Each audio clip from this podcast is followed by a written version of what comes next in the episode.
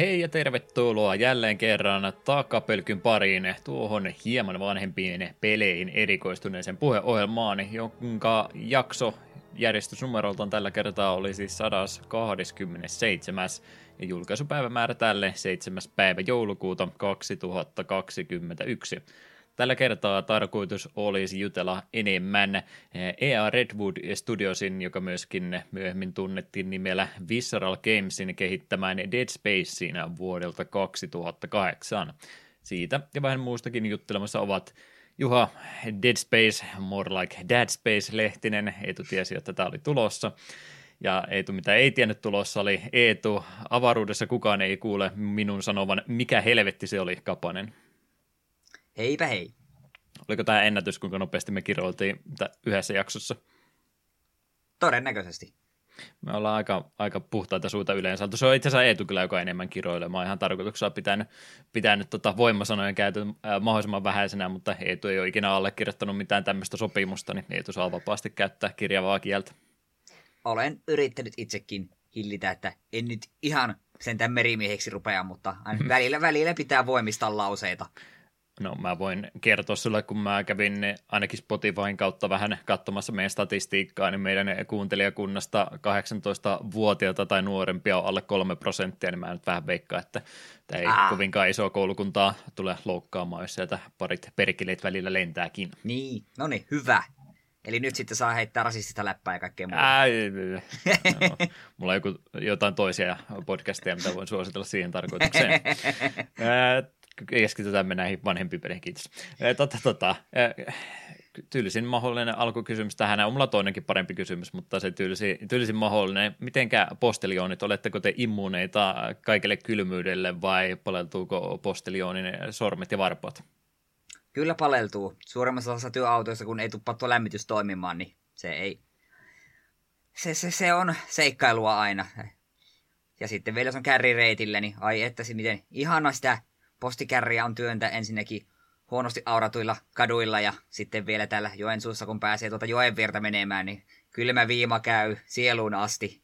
Ja sitten kun omistaa tätä naamakarvotusta jonkin verran, niin se on pelkästään rapusta toiseen kun siirtyy, niin parrassa jääpuikkoja.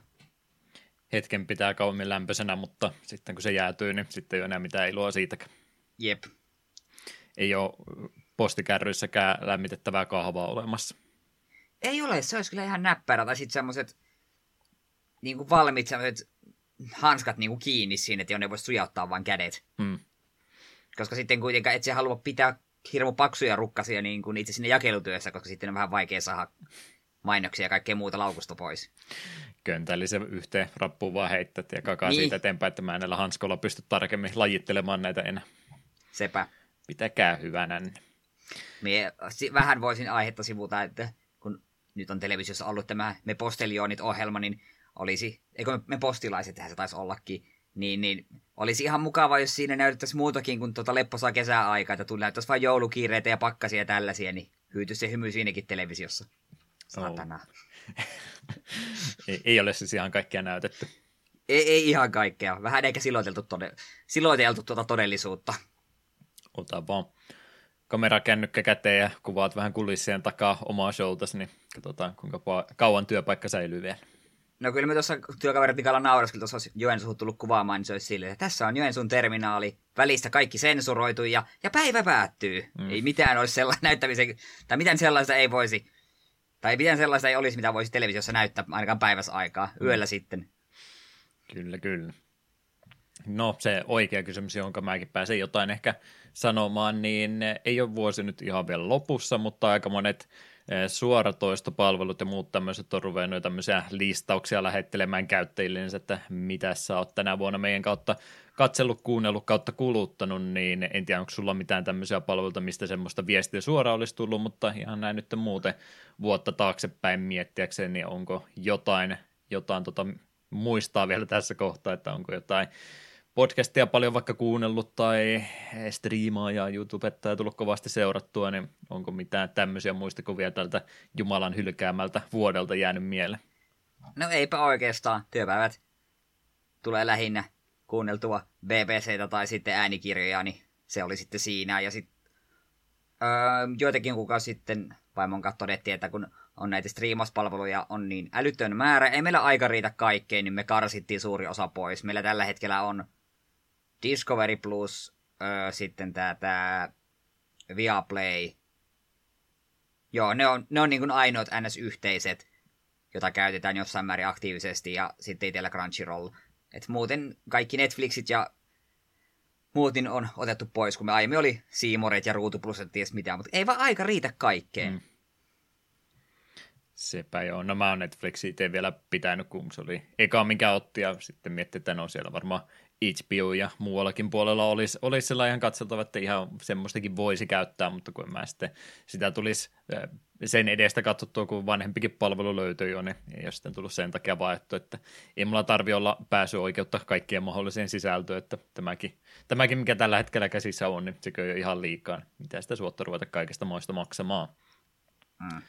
Kyllä, kyllä. Mitä mä varmaan itse on, ei mullakaan mitään tämmöistä viestiä suoraan kun mä Spotifystakaan mitä on maksanut ikinä. Silloin, enemmän tuli joskus 08, 09, 2010 aikana Spotifyta käytettyä, kun se vielä ilmaisessa muodossa on vähän parempi, parempi palvelu oli, niin ja tämmöisiäkään viestejä suoraan että pääsisi katsoa, ja se, mitä mä musiikkiakin jotain muuta kattelee, niin mulla nyt ei hirveästi soittolista tottanut sieltä lukion jälkeen parantua mihinkään, että ne on sitten nettiradiota tai muuta, jos jotain uutakin on tullut kuunneltua podcastipuolella varmaan on siitä trash aikaisemmin sanonut, niin se on varmaan ollut se, mitä on eniten nyt tänä vuonna kuunnellut kaikki vanhat jaksot läpi ja uudet sitten melkein saman tien kun tulee, niin aika harvassa ne podcastit tuntuu enää olevan, mitkä sellainen automaattisesti tulee mahdollisimman nopeasti alta kuunneltua, niin se on varmaan ollut se podcastipuolella ainakin, mitä eniten on tullut tänä vuonna kulutettua. Ja noin yleisellä tasolla sitten, mitä on on tuommoista mediaa tullut käytettyä, niin menee varmaan sinne Loading ja Ready Runin poikien ja tyttöjen puolelle, että nyt ei ole pelkästään sitä, että tulee Friday Night sitten katsottua kahteen kertaan vuodessa koko soittolista läpi, että tulee ihan koko lailla, tota, laidalta katsottua, mitä kaikkea heitä siellä striimiä, podcastia, videotuotantoa muuta tämmöistä on, niin varmaan sinne lähtee hatunnostot tänä vuonna, että on tullut aika paljon heidän materiaalia kulutettua. Ja hatunnostot lähtee myös sinne suuntaan, jotka on sanonut, että meitä on tullut aika paljon kuunneltu. Täytyy ensi jaksossa kehua vielä enemmän kuin on oikeasti vuoden viimeinen jakso, mutta tässä kohtaa jo alustavat tervehdykset sinne suuntaan. Joo, Discordissa jäädyt minuuttimäärät oli hämmentäviä. Ja huolestuttavia. Kyllä. Kyllä, kyllä. Mutta näin alkuhypinoita eteenpäin jatkaaksemme, niin mitenkäs näin muuten sitten talvinen pyörähdys vuoden ajoissa tapahtunut, niin onko linnoittauduttu sisälle harrastamaan eh, videopelaamista tai jotain muuta vastaavaa aktiviteettia? Joo, no, olen jatkanut tuota Castlevania-pakettia sen Harmony of Dissonancen petelin läpi, ja taisin viime jaksossa jo sanoakin, että sehän on parempi kuin mitä me muistinkaan, ja sellaisena se pysyy loppuun asti. Todella, todella hyvä peli. En, en ymmärrä, että minkä takia mulla silloin aikoina oli semmoinen fiilis, että ei tämä niin hyvä ole kuin nämä muut. Tykkäsin kyllä helpponi kyllä tosi paljon loppua kohden siinä. Sitten viimeiset bossit oli varsin helppoa kauraa verrattuna Circle of the Moonin vikat bossit, jotka oli aika haastavia. Ja sit hyppäsin saman tien Arya Soron kimppuun, ja kyllä se jo heti ekan puolen tunnin jälkeen oli että no niin, tää, oli, tässä, tää peli oli jo riittävä syy ostaa tätä pakettia, että 20 tuosta koko kokoelmasta on niin kuin jo hyvä hinta, koska pelkästään Arjasta voi maksaa 20 hyvillä mielin. Aivan törkeä hyvä peli vieläkin. Ja kyllä se niin kuin huomaa, että minkä takia tämä, se Bloodstained, niin minkä takia se oli kopioinut tuon Arian ja myös Dawnin, tämän, tämän sielusysteemin, koska se systeemi vaan toimii. Se on todella siisti, kun siinä on niin paljon eri kombinaatioita, kun joka ikiseltä viholliselta ja bossilta saa sielu, voi saada sielun, joka antaa sulle uusia passiivisia kykyjä tai sitten ja fy, niin kuin maagisia hyökkäyksiä, niin siinä on niin, niin paljon sitä vaihtelevuutta ja sitä on vaan yksi tosi miellyttävää pelata. Kartta on Täytin kartalla liikkuminenkin on paljon parempaa kuin Sirklessä ja Harmonissa. Niissä tuli vähän liikaa backtrackkäämistä ja muutenkin noiden teleporttien käyttö oli vähän hankalaa, niin tuossa se on paljon jotenkin, se on selkeämpää ja tuntuu just siltä, että sun ei ole pakko missään kohtaa backtrackata paljon, että se peli soljuu koko ajan mukavasti eteenpäin. Ja näyttää myös pirunnetiltä ja kuulostaa hyvältä. Aivan törkeen kova peli. Siinä on... oli sama päähahmo kuin Dawn Sorrowissakin, jonka Kyllä. pelannut joo. Joo, kyllä. Soma on molemmissa näissä peleissä Ai. päähahmona. Kovasti yritin miettiä, että mikä sen nimi on, mutta hän oli Soma mies. Kyllä, juurikin hän. Mutta joo, pelkästään siis tuo, tosiaan tuo Ari of Sorrow on syy ostaa se paketti, jos tykkää niin kuin näistä näistä ö, Metroidvanioista. Joskin, vaikka se on se riittävä syy ostaa se paketti, niin me silti kehottaisin ainakin kokeilemaan Sirkleä ja Harmonia ensin, koska jos Arjan pelaa ekana, niin se voi sen jälkeen Harmonia Sirkle tuntuu vähän sille, että nämä on vähän man, vanhahtavia mm. tämän jälkeen. Jos ne pelaa tuossa järjestyksessä, niin sit sitä osaa, osaa arvostaa joka ikistä teosta. Mutta sen lisäksi en ole juurikaan kerennyt pelailla mitään. Mutta tuossa kuuntelupuolella niin sain kaikki nämä Witcherit kuunneltua loppuun asti. Oli melkoinen matka. Ja tässä kävi vähän hämmentävästi sille, että mehän kun rupesin kuuntelemaan noita kirjoja, niin sitten mulla teki fiilis aloittaa Witcher 2 vihdoin viimein. Sitten se vain jäi ja en ole saanut jatkettua. Ja nyt kun kirjat on kuunneltu, niin mulla on semmoinen fiilis, että emme halua pelata niitä pelejä enää.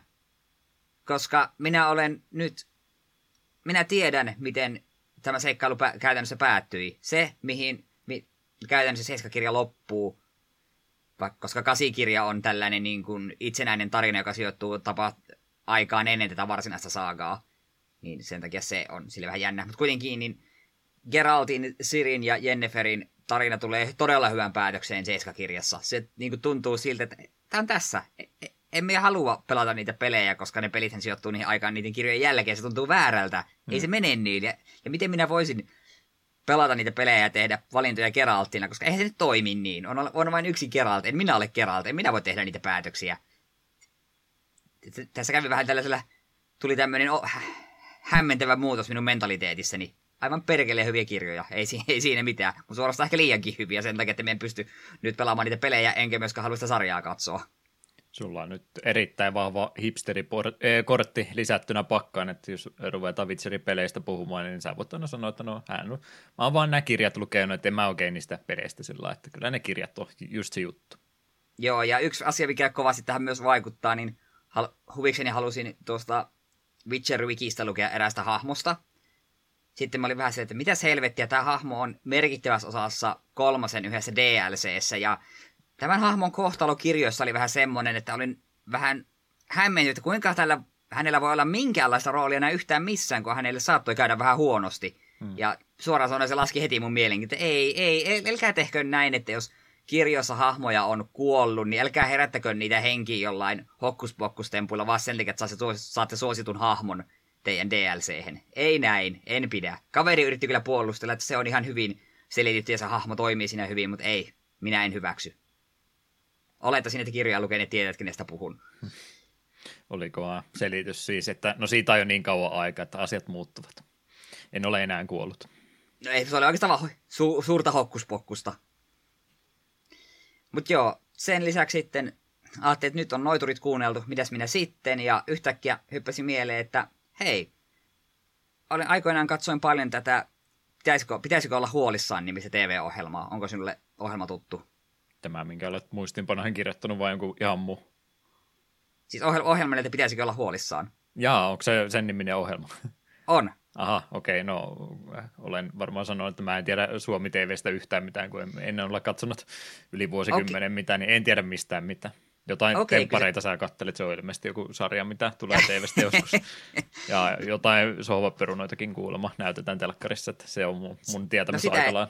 No sitä en ole katsonut, mutta se en joo, pitäisi olla huolissaan. On siis tämmöinen käytännössä keskusteluohjelma, jossa on vakiokasvoja ja sitten aina yksi vaihtuva vieras ja siellä he käsittelevät ihmisten lähettimiä aiheita, käytännössä ihmisille tämmöisiä kysymyksiä, että pitäisikö tästä olla huolissaan, niin siellä tulee varsin hauskoja vastauksia ja yksi näistä vakiojäsenistä on Miika Nousiainen ja hänen huumorintajussa uppoaa minuun. He heittää yleensä hyvää läppää tässä ohjelmassa ja sitten rupesin tutustumaan, että, että hei, hänhän on kirjailija.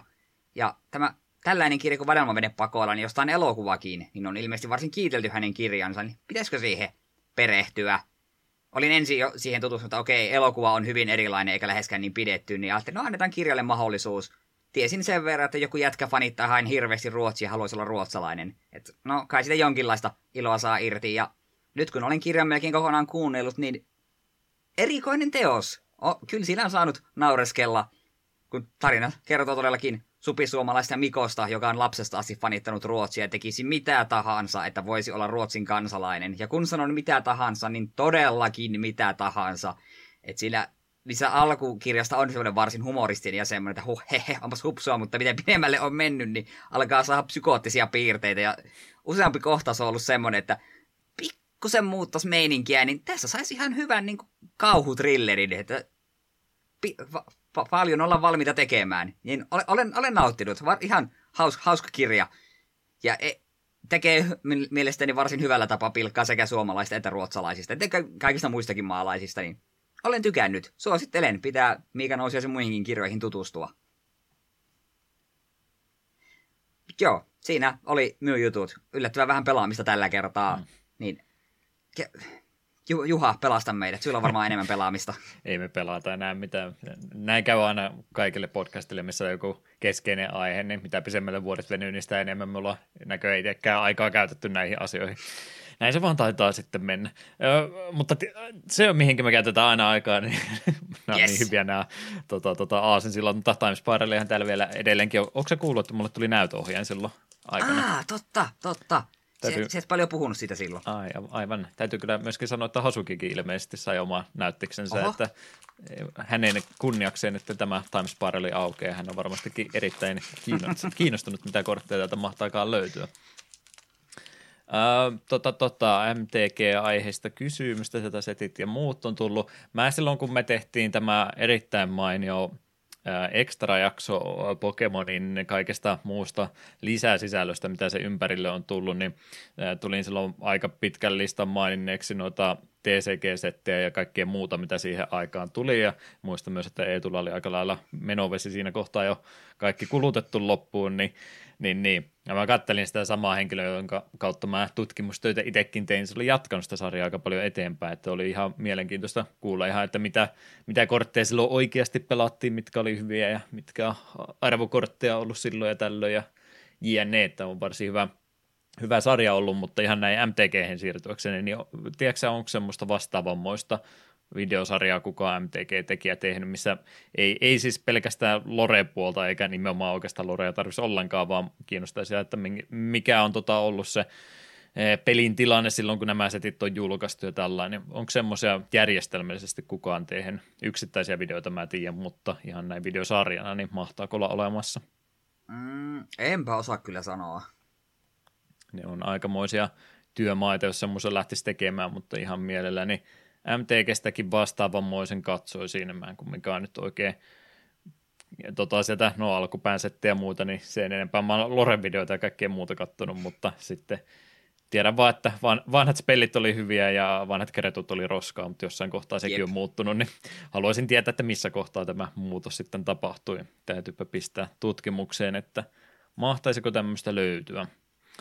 Mutta mitäs täältä nyt sitten tästä hienosta paketista mahtaakaan löytyä. Rare-korttina täällä on lentelevä legendaarinen otus, joka on vampyyrikissa. Tämä menee Eetun tekkin selvästikin. Mirrit ja kurset.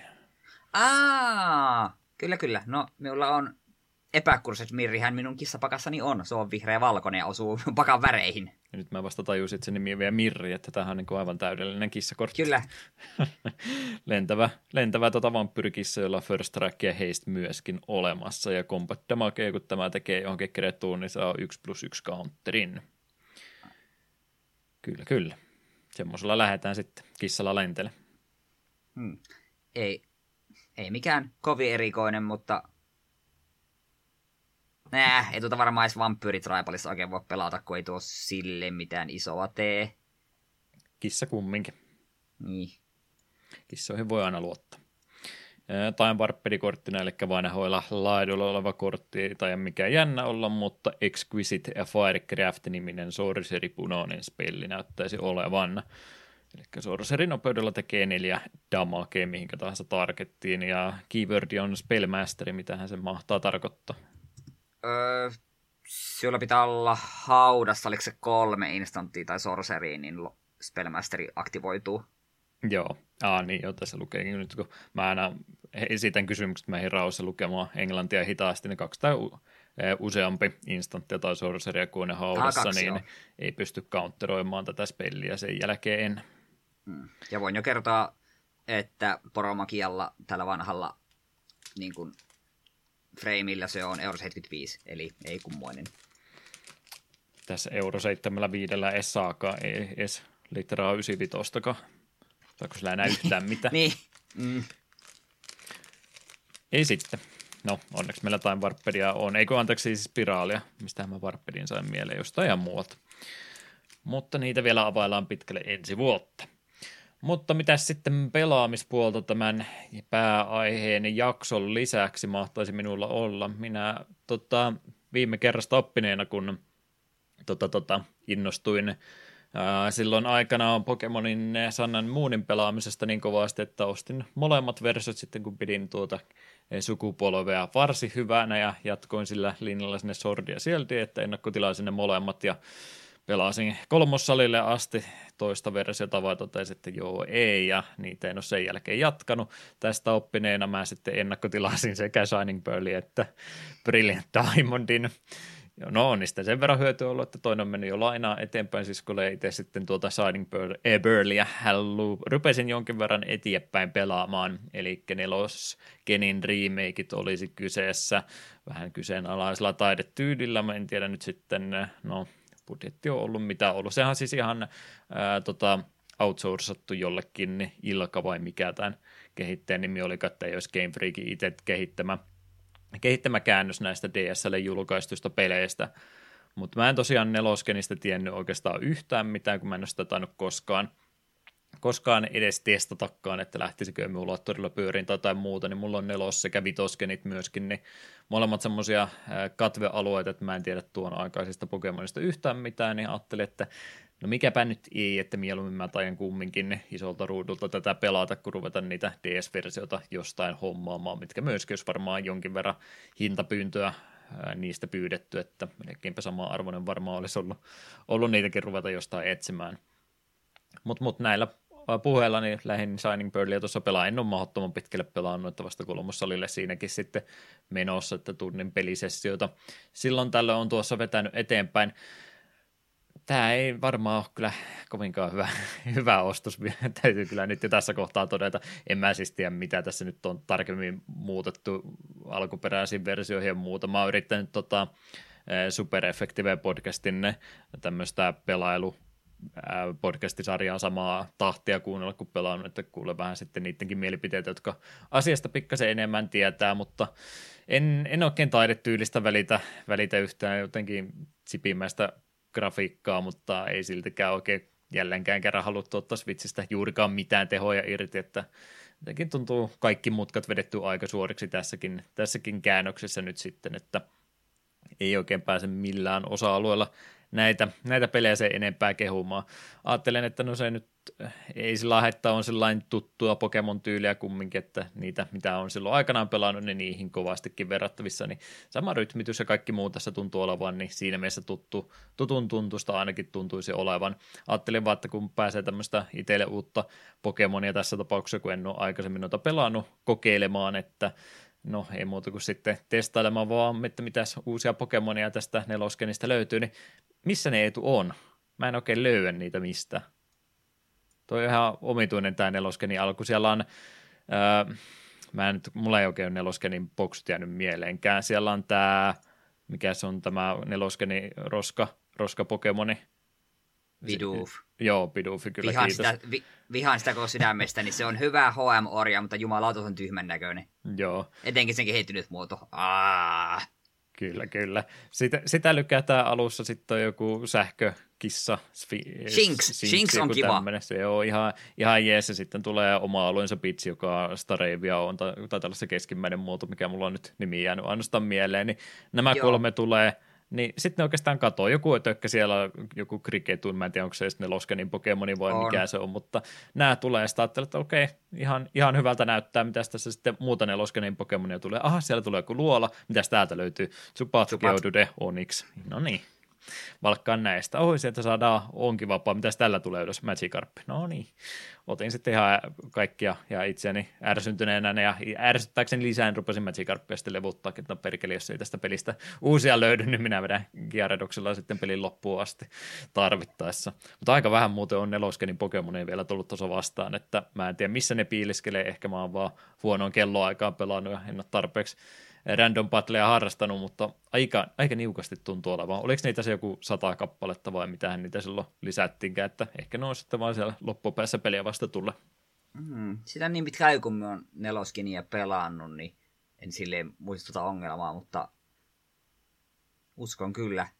Kyllä siellä loppupuolella siellä sitten rupeaa kyllä tulemaan kaiken maailman hauskoja veijareita, mutta alkupuolella taitaa kyllä olla vähän, mm. vähän, vähän nihkeitä. Ja ylipäätään Diamond and Pearl on tulipokemonien kannalta tosi huono. Joo. Että siellä ei tulipokemonia ei juurikaan tarjolla ole. Että jos et, jos et ottanut Chimcharia, niin älä käytä tulipokemonia pääsääntöisesti. En ottanut, mä otin Turtvik vai mikä sen nimi oli, että ruohostarterilla niin, mennä. Mm, se, se on hyvä starteri. Tykkään, tykkään siitä. Olen aivan liian monta kertaa katsoin Giffiä, missä so, Turtwikki soittaa rumpuja yhdestä Pokemon-jaksosta, ja se, se, siitä tulee hyvä mieli. Kyllä, ja minusta se on ihan helvetin siistin näköinen viimeisessä muodossaan. Joskin mun oma suosikki silti nelosgenissa on tietysti Piplup, koska siitä tulee aivan törkeän kova pingviini. Joo, no se olisi ollut kans. Ja mä olin julkkaria asti ajatuksessa, että levutetaan se, kun se nyt näyttää starterista parhaalta evoluutiota, ja sitten mä vaan sitä pelaatessa jostain kumman syystä totesin, että ei, kun otetaan toi nyt sittenkin ajattelin mennä omaa ajatusta vastaan sitten tässäkin. Kauhean hidas startti kyllä pelille. Jo tosiaan muutenkin, että kun kuusi tuntia on pelannut kaksi salimerkkiä vastaan on, että hirveästi se juoksuttaa kyllä eestakaan, että käy, käy tuolla eka salin kylässä ja no et sä sieltä pääse mihinkään, tuu vähän takaisinpäin ja kierrä tuolta kautta. Ja nyt sun pitää tulla, tulla tuolta luolan läpi vähän etelään kautta kiertää. Ja tuossa on nyt joku pyöräilypolku, että tuu tuosta läpi sitten ja, ja bla bla bla, niin hirveästi se tykkää kyllä samoja vanhojakin reittejä eestä kanssa sitten juoksutella. Kaikkea muutakin ihmehidastuksia ja muuta, että no täällä jotkut kolme pelleä tällä kylässä, niin käy ne, käy ne etsimässä ja saat siitä jotain, jotain tota, li, lipuketta, läpykettä ja nyt sulla on tämmöinen Poketskohan tämä laitteen nimi tässä on, niin älä, älä peliselitä, kun en, en mä käytä. Mä laitan tuon saman tien pois päältä, kun mä vaan, vaan löydän nappulan, mistä se lähtee, niin en minä sitä käytä. Jotain ihme tarrojakin ne jakaa pokepalloihin, niin pitääkää nyt jotkut tarrat hyvänä, niin ei mua, ei mua oikeasti kiinnosta. Päästäkää mua eteenpäin pelissä. Mutta, mutta en tiedä, jaksanko pelata loppuun asti, vähän epäilyttää, mutta jatketaan nyt pikkuhiljaa semmoisena pieniä pelisessioita eteenpäin, niin menee varmaan hetki ennen kuin pääsee loppuun asti, mutta tulipahan nyt sekin sitten hommattua. En tiedä, miten käy sitten sen seuraavan Pokemon-pelin kanssa, että sekin näyttää aika, aika karulta ne trailerit ja muut, mitä siitä on, vaikka nyt vähän pelityyli siinä arkkiuksessa onkin erinäköinen, niin siltikin, että jotenkin tuntuu, että Pokemon Company ja yhteistyökumppanit vetää kyllä niin, niin tota, juuri ja juuri tuon, tuon minkä yli nyt sitten meneekään, mutta aika minimieffortilla tuntuu sieltä pelituotantoa tällä hetkellä tulevan, niin vähän toivoisin, että panostaisivat enemmän. Mm. Me itse harkitsin silloin pitkään, että kyllähän me nyt mielelläni Loskeni uudelleen pelasin Plati, Platinumia aikoinaan tuli paljonkin hakkailtua ja neloskenistä ylipäätään pidän, mutta sitten mitä enemmän näki trailereita ja lueskelista arvoista, niin no, tämä ei kyllä nyt ehkä ole niin kova remake, mitä aikoina vaikka Heart Gold ja Soul Silver oli, koska ne teki mm. tosi paljon uutuuksia tuolla. Tuntuu siltä, että no tässä tämä nyt on chipi-grafiikoilla, että pitäkää hyvää ne ilman Platinumin niin kuin, uudistuksia tällaisia, niin on vähän silleen, että miksi? Ei, ei. Taidan, taidan jättää kaupan hyllylle, koska tiedost, en halua maksaa täyttä hintaa ja ihan Pokemon ikinä tule halvemmalla. No ei, että ei tule, ei tule hyviin tarjouksin koskaan tulemaan. Se mm. taisi olla kyllä näillä peleillä nyt, no hyvin hänen myy ja, ja niin sitten kun olen minä, joka täällä valittaa pelistä ja ennakkotilas molemmat versiot, niin minä olen siis ylipäätänsä syypää numero yksi tähän ongelmaan, että ei tarvitse paremmin yrittää, kun nämä myy tälläkin, tälläkin tavalla näin hyvin, niin voitot on varmastikin loistavat näillä, näillä tuotteilla. Mm, sitä me vaan niin just mietin, että jos tämä olisi tullut paljon paljon aiemmin, niin tämän vastaanotto voisi olla vähän lempeämpi.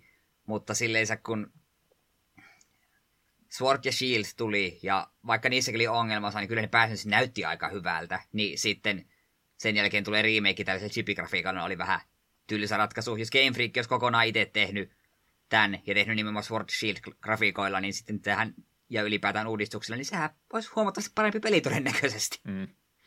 Joo, sekin vielä, että se on niin jotenkin, jotenkin taas, että se ei niin kuin ole nimenomaan vaikka on mieka ja kilven jälkeen tullutkin, niin ajattelin sitä, mitä kaikkea, kaikkea sen pelin tuomia ominaisuuksia ja muuta, mitä sitten matkan varrella muutakin tullut, niin olisi voinut tuoda lisää, niin Mä en tiedä mikä niillä on, kun ne on halunnut siis pitää esimerkiksi siis TM on taas semmoiset, että ne on vaan kertakäyttöisiä tässä, mm. mikä on vähän verikoinen ratkaisu, kun ne ei ole ilmeisesti ollut näin pitkää aikaa enää.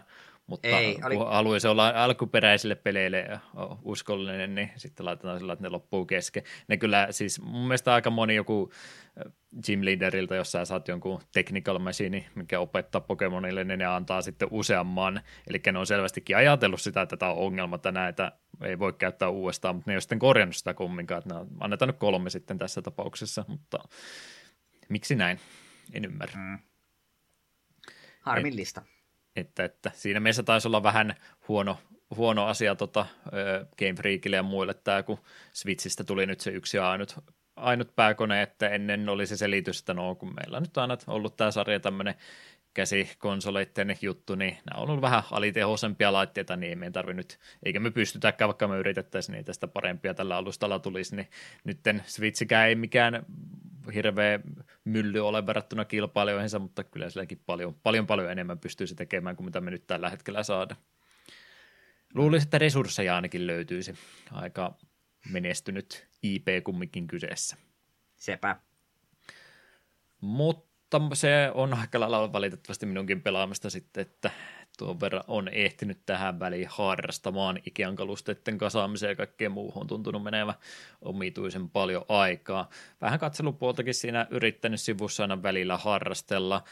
League of Legendsin pohjalta hypetetty ja kiitetty animaatiosarja nimeltä Arkeen on itselläkin katselu alla ollut ja League of Legendsista en, en juurikaan mitään tiedä joitain me, meidän korkeintaan ja myöskin mid or feed lause, mitä kannattaa kaikessa käyttää. Se ilmeisesti on semmoinen hyvä, hyvä tapa esittäytyä aina kaikille kanssa pelaajille, niin sen mä tiedän League of Legendsista. Mutta muuten aika, aika vähäinen on minunkin tietämys kyseistä asiapiiriä kohtaan, niin siitäkin huolimatta tämä animaatiosarja, niin on itse asiassa ihan kehuja arvoinen, että ei tarvitse kyllä yhtään mitään League of Legendsista tietää, eikä ole, jos edes jollakin sanoisi, että tämä on videopeliin perustuva piirrossarja, niin ei tarvitse mistään tuommoista välittää. Tämä menee mun mielestä ihan hyvänä tämmöisenä fantasia kautta skifi-sekoitus animaatiosarjana, että voi ihan niin kuin sokkona kelle tahansa oikeastaan suositella, jotka haluaa tämmöisiä animaatiosarjoja katsoa. Ei tarvitse pelaamista tai mistään muusta tietää yhtään mitään. Ei lähde, vielä ei tulla katteluun kumminkaan. Ei, ei kiinnosta. Ei mulla Netflixiä olekaan enää. Ai niin, ai niin, niinhän sä sanoit. Ja, että ja kun en, ollut, että... en ollut liian sekuntiakaan pelannut, ja voihan sä sanoa, että joo, että se kyllähän, vaikka ei olisikaan, niin se on silti hyvin tehtyä silleen, mutta äh, mm. ei, ei, ei vaan oo silleensä. Niin, no en mä nyt sano, että mikään pakollinen katselu ole, mutta näin omalta pohjaltani, että ei, ei aihepiirissä enempää kiinnosta, mutta ihan irtonaisena animaatiosarjanakin niin toimii itselle varsin hyvin.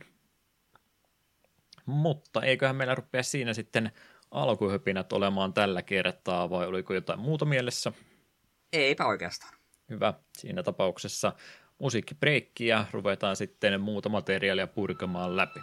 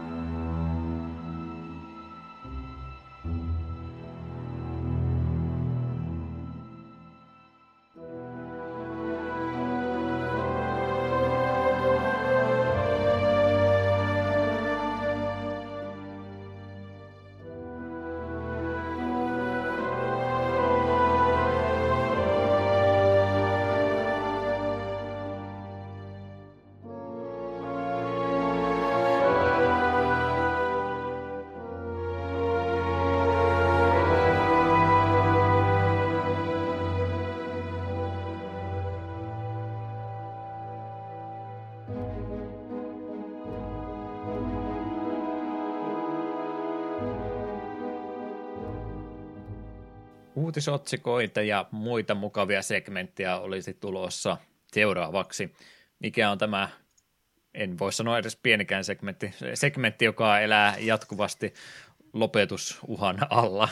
Mikä se mahtaa olla? Vielä on olemassa tänä päivänä pelihistoriassa, eli mitä tapahtui ainakin kymmenen vuotta sitten. Yhdellä päivällä Suomen itsenäisyys nyt meni hutiin. On hyvä itsenäisyyspäivää siitä huolimatta ja kukaan ei tätä 6.12. muuten kuuntele kuin minä, kun mä editoin tämän, mutta no päivän myöhässä kumminkin tämmöiset terveiset niille, jotka ovat julkaisupäivänä tämän kuunnelleet. Eli 7. päivä joulukuuta oli tarkastelun alla ja 2011 on minimikriteeri tässä kohtaa, kun mennään, että kymmenen vuotta siitä taaksepäin katsomme, mitä on tänä päivänä pelejä julkaistu, ei muuta kuin läpikäymään. Kymmenen vuotta sitten tasaan Train 2 julkaistiin Steam-alustalle Windowsille siis. Suomalaista Frozen Byten kehittämää puzzle-tasohyppelyä oli se meillä tässä kolme erilaista hahmoa sinne käyttävät omia taitojansa sitten näiden tasohyppelypulmien ratkaisemiseksi. Meidän piti tehdä Rainista YouTube-videosarja, missä se viipyy. Se tulee joku kaunis päivä.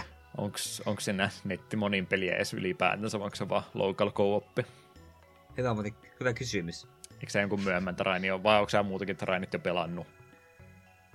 Öö, ykköstä veljen kanssa joskus pelailtiin mielestäni hetki, mutta ja todettiin siihen, että hei, tää on ihan kiva, mutta sitten ei ikinä viety asiaa eteenpäin. Eli senkin vähän mitä tiedät, niin olet jo pelistä ehkä unohtanutkin. Jep. Hyvä. No, kumminkin ihan arvostettuja. Pelijulkaisu on ollut kolmen kappaleen, niitä ainakin taisi olla, vai tuliko Strainin nelonenkin jo? Onko se asia, minkä minä olen vain kuvitellut? Eiks? Train 4 2019 kyllä. Niitä näköjään neljäkin jo tullut. Joo, oliko se nelonen just se, että se on hyvä peli, mutta se on vaan tosi tosi lyhyt? Hmm. Näitähän ne voi ollakin.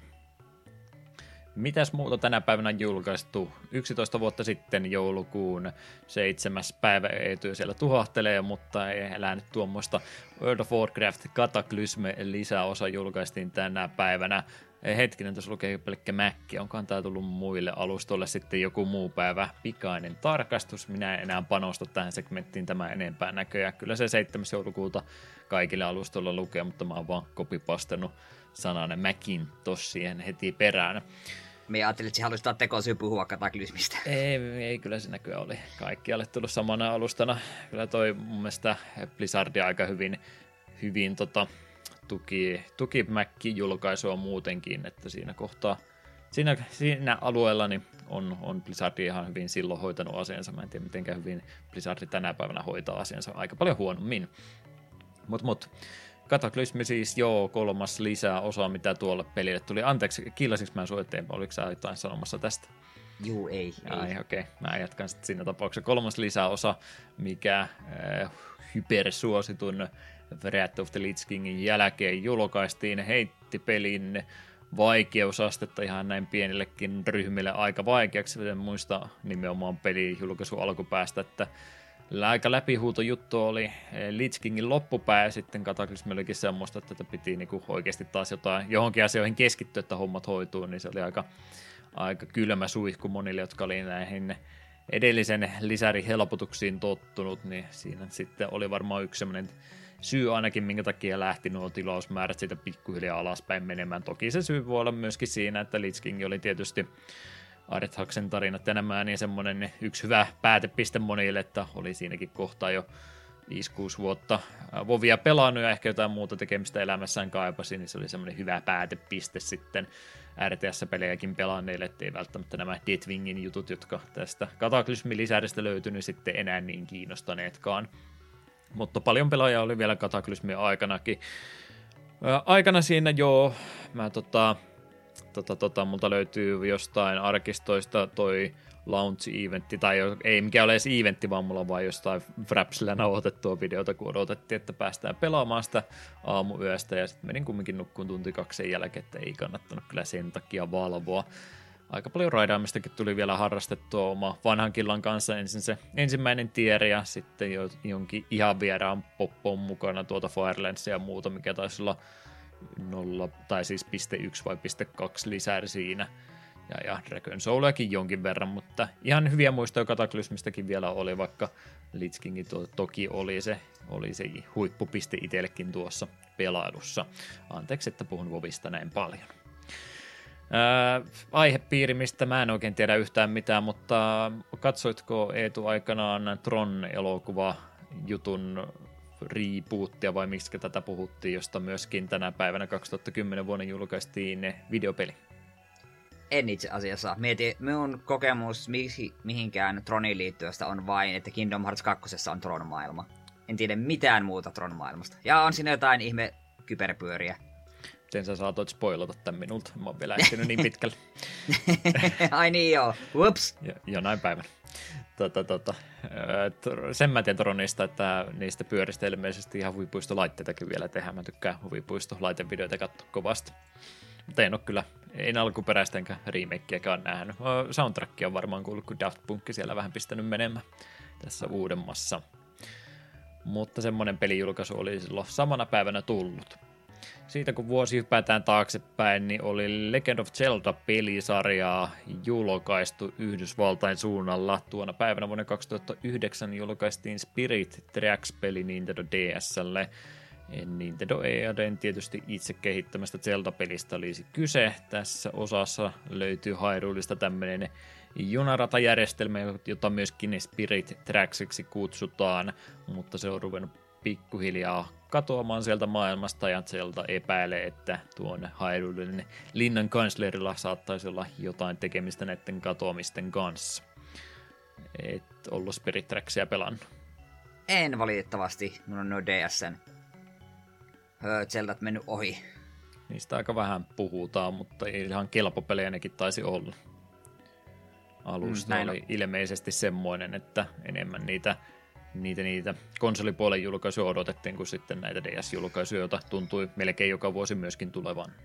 Mm. Oliko se Spirit Tracks vai Phantom Hourglass, mikä on ilmeisesti kokonaan niin kuin liike- kosketuskontrolleilla, ja samoin sinne joutuu jotain samaa koko ajan laineva dunkkua pitämään useamman kerran vankahan ne just eri pelit. Nämä on niin asiat, mitä me tiedän mm. DSn näistä näistä Zeldoista ja me menee aina sekaisin. Milloin se DS tuli ylipäätänsä?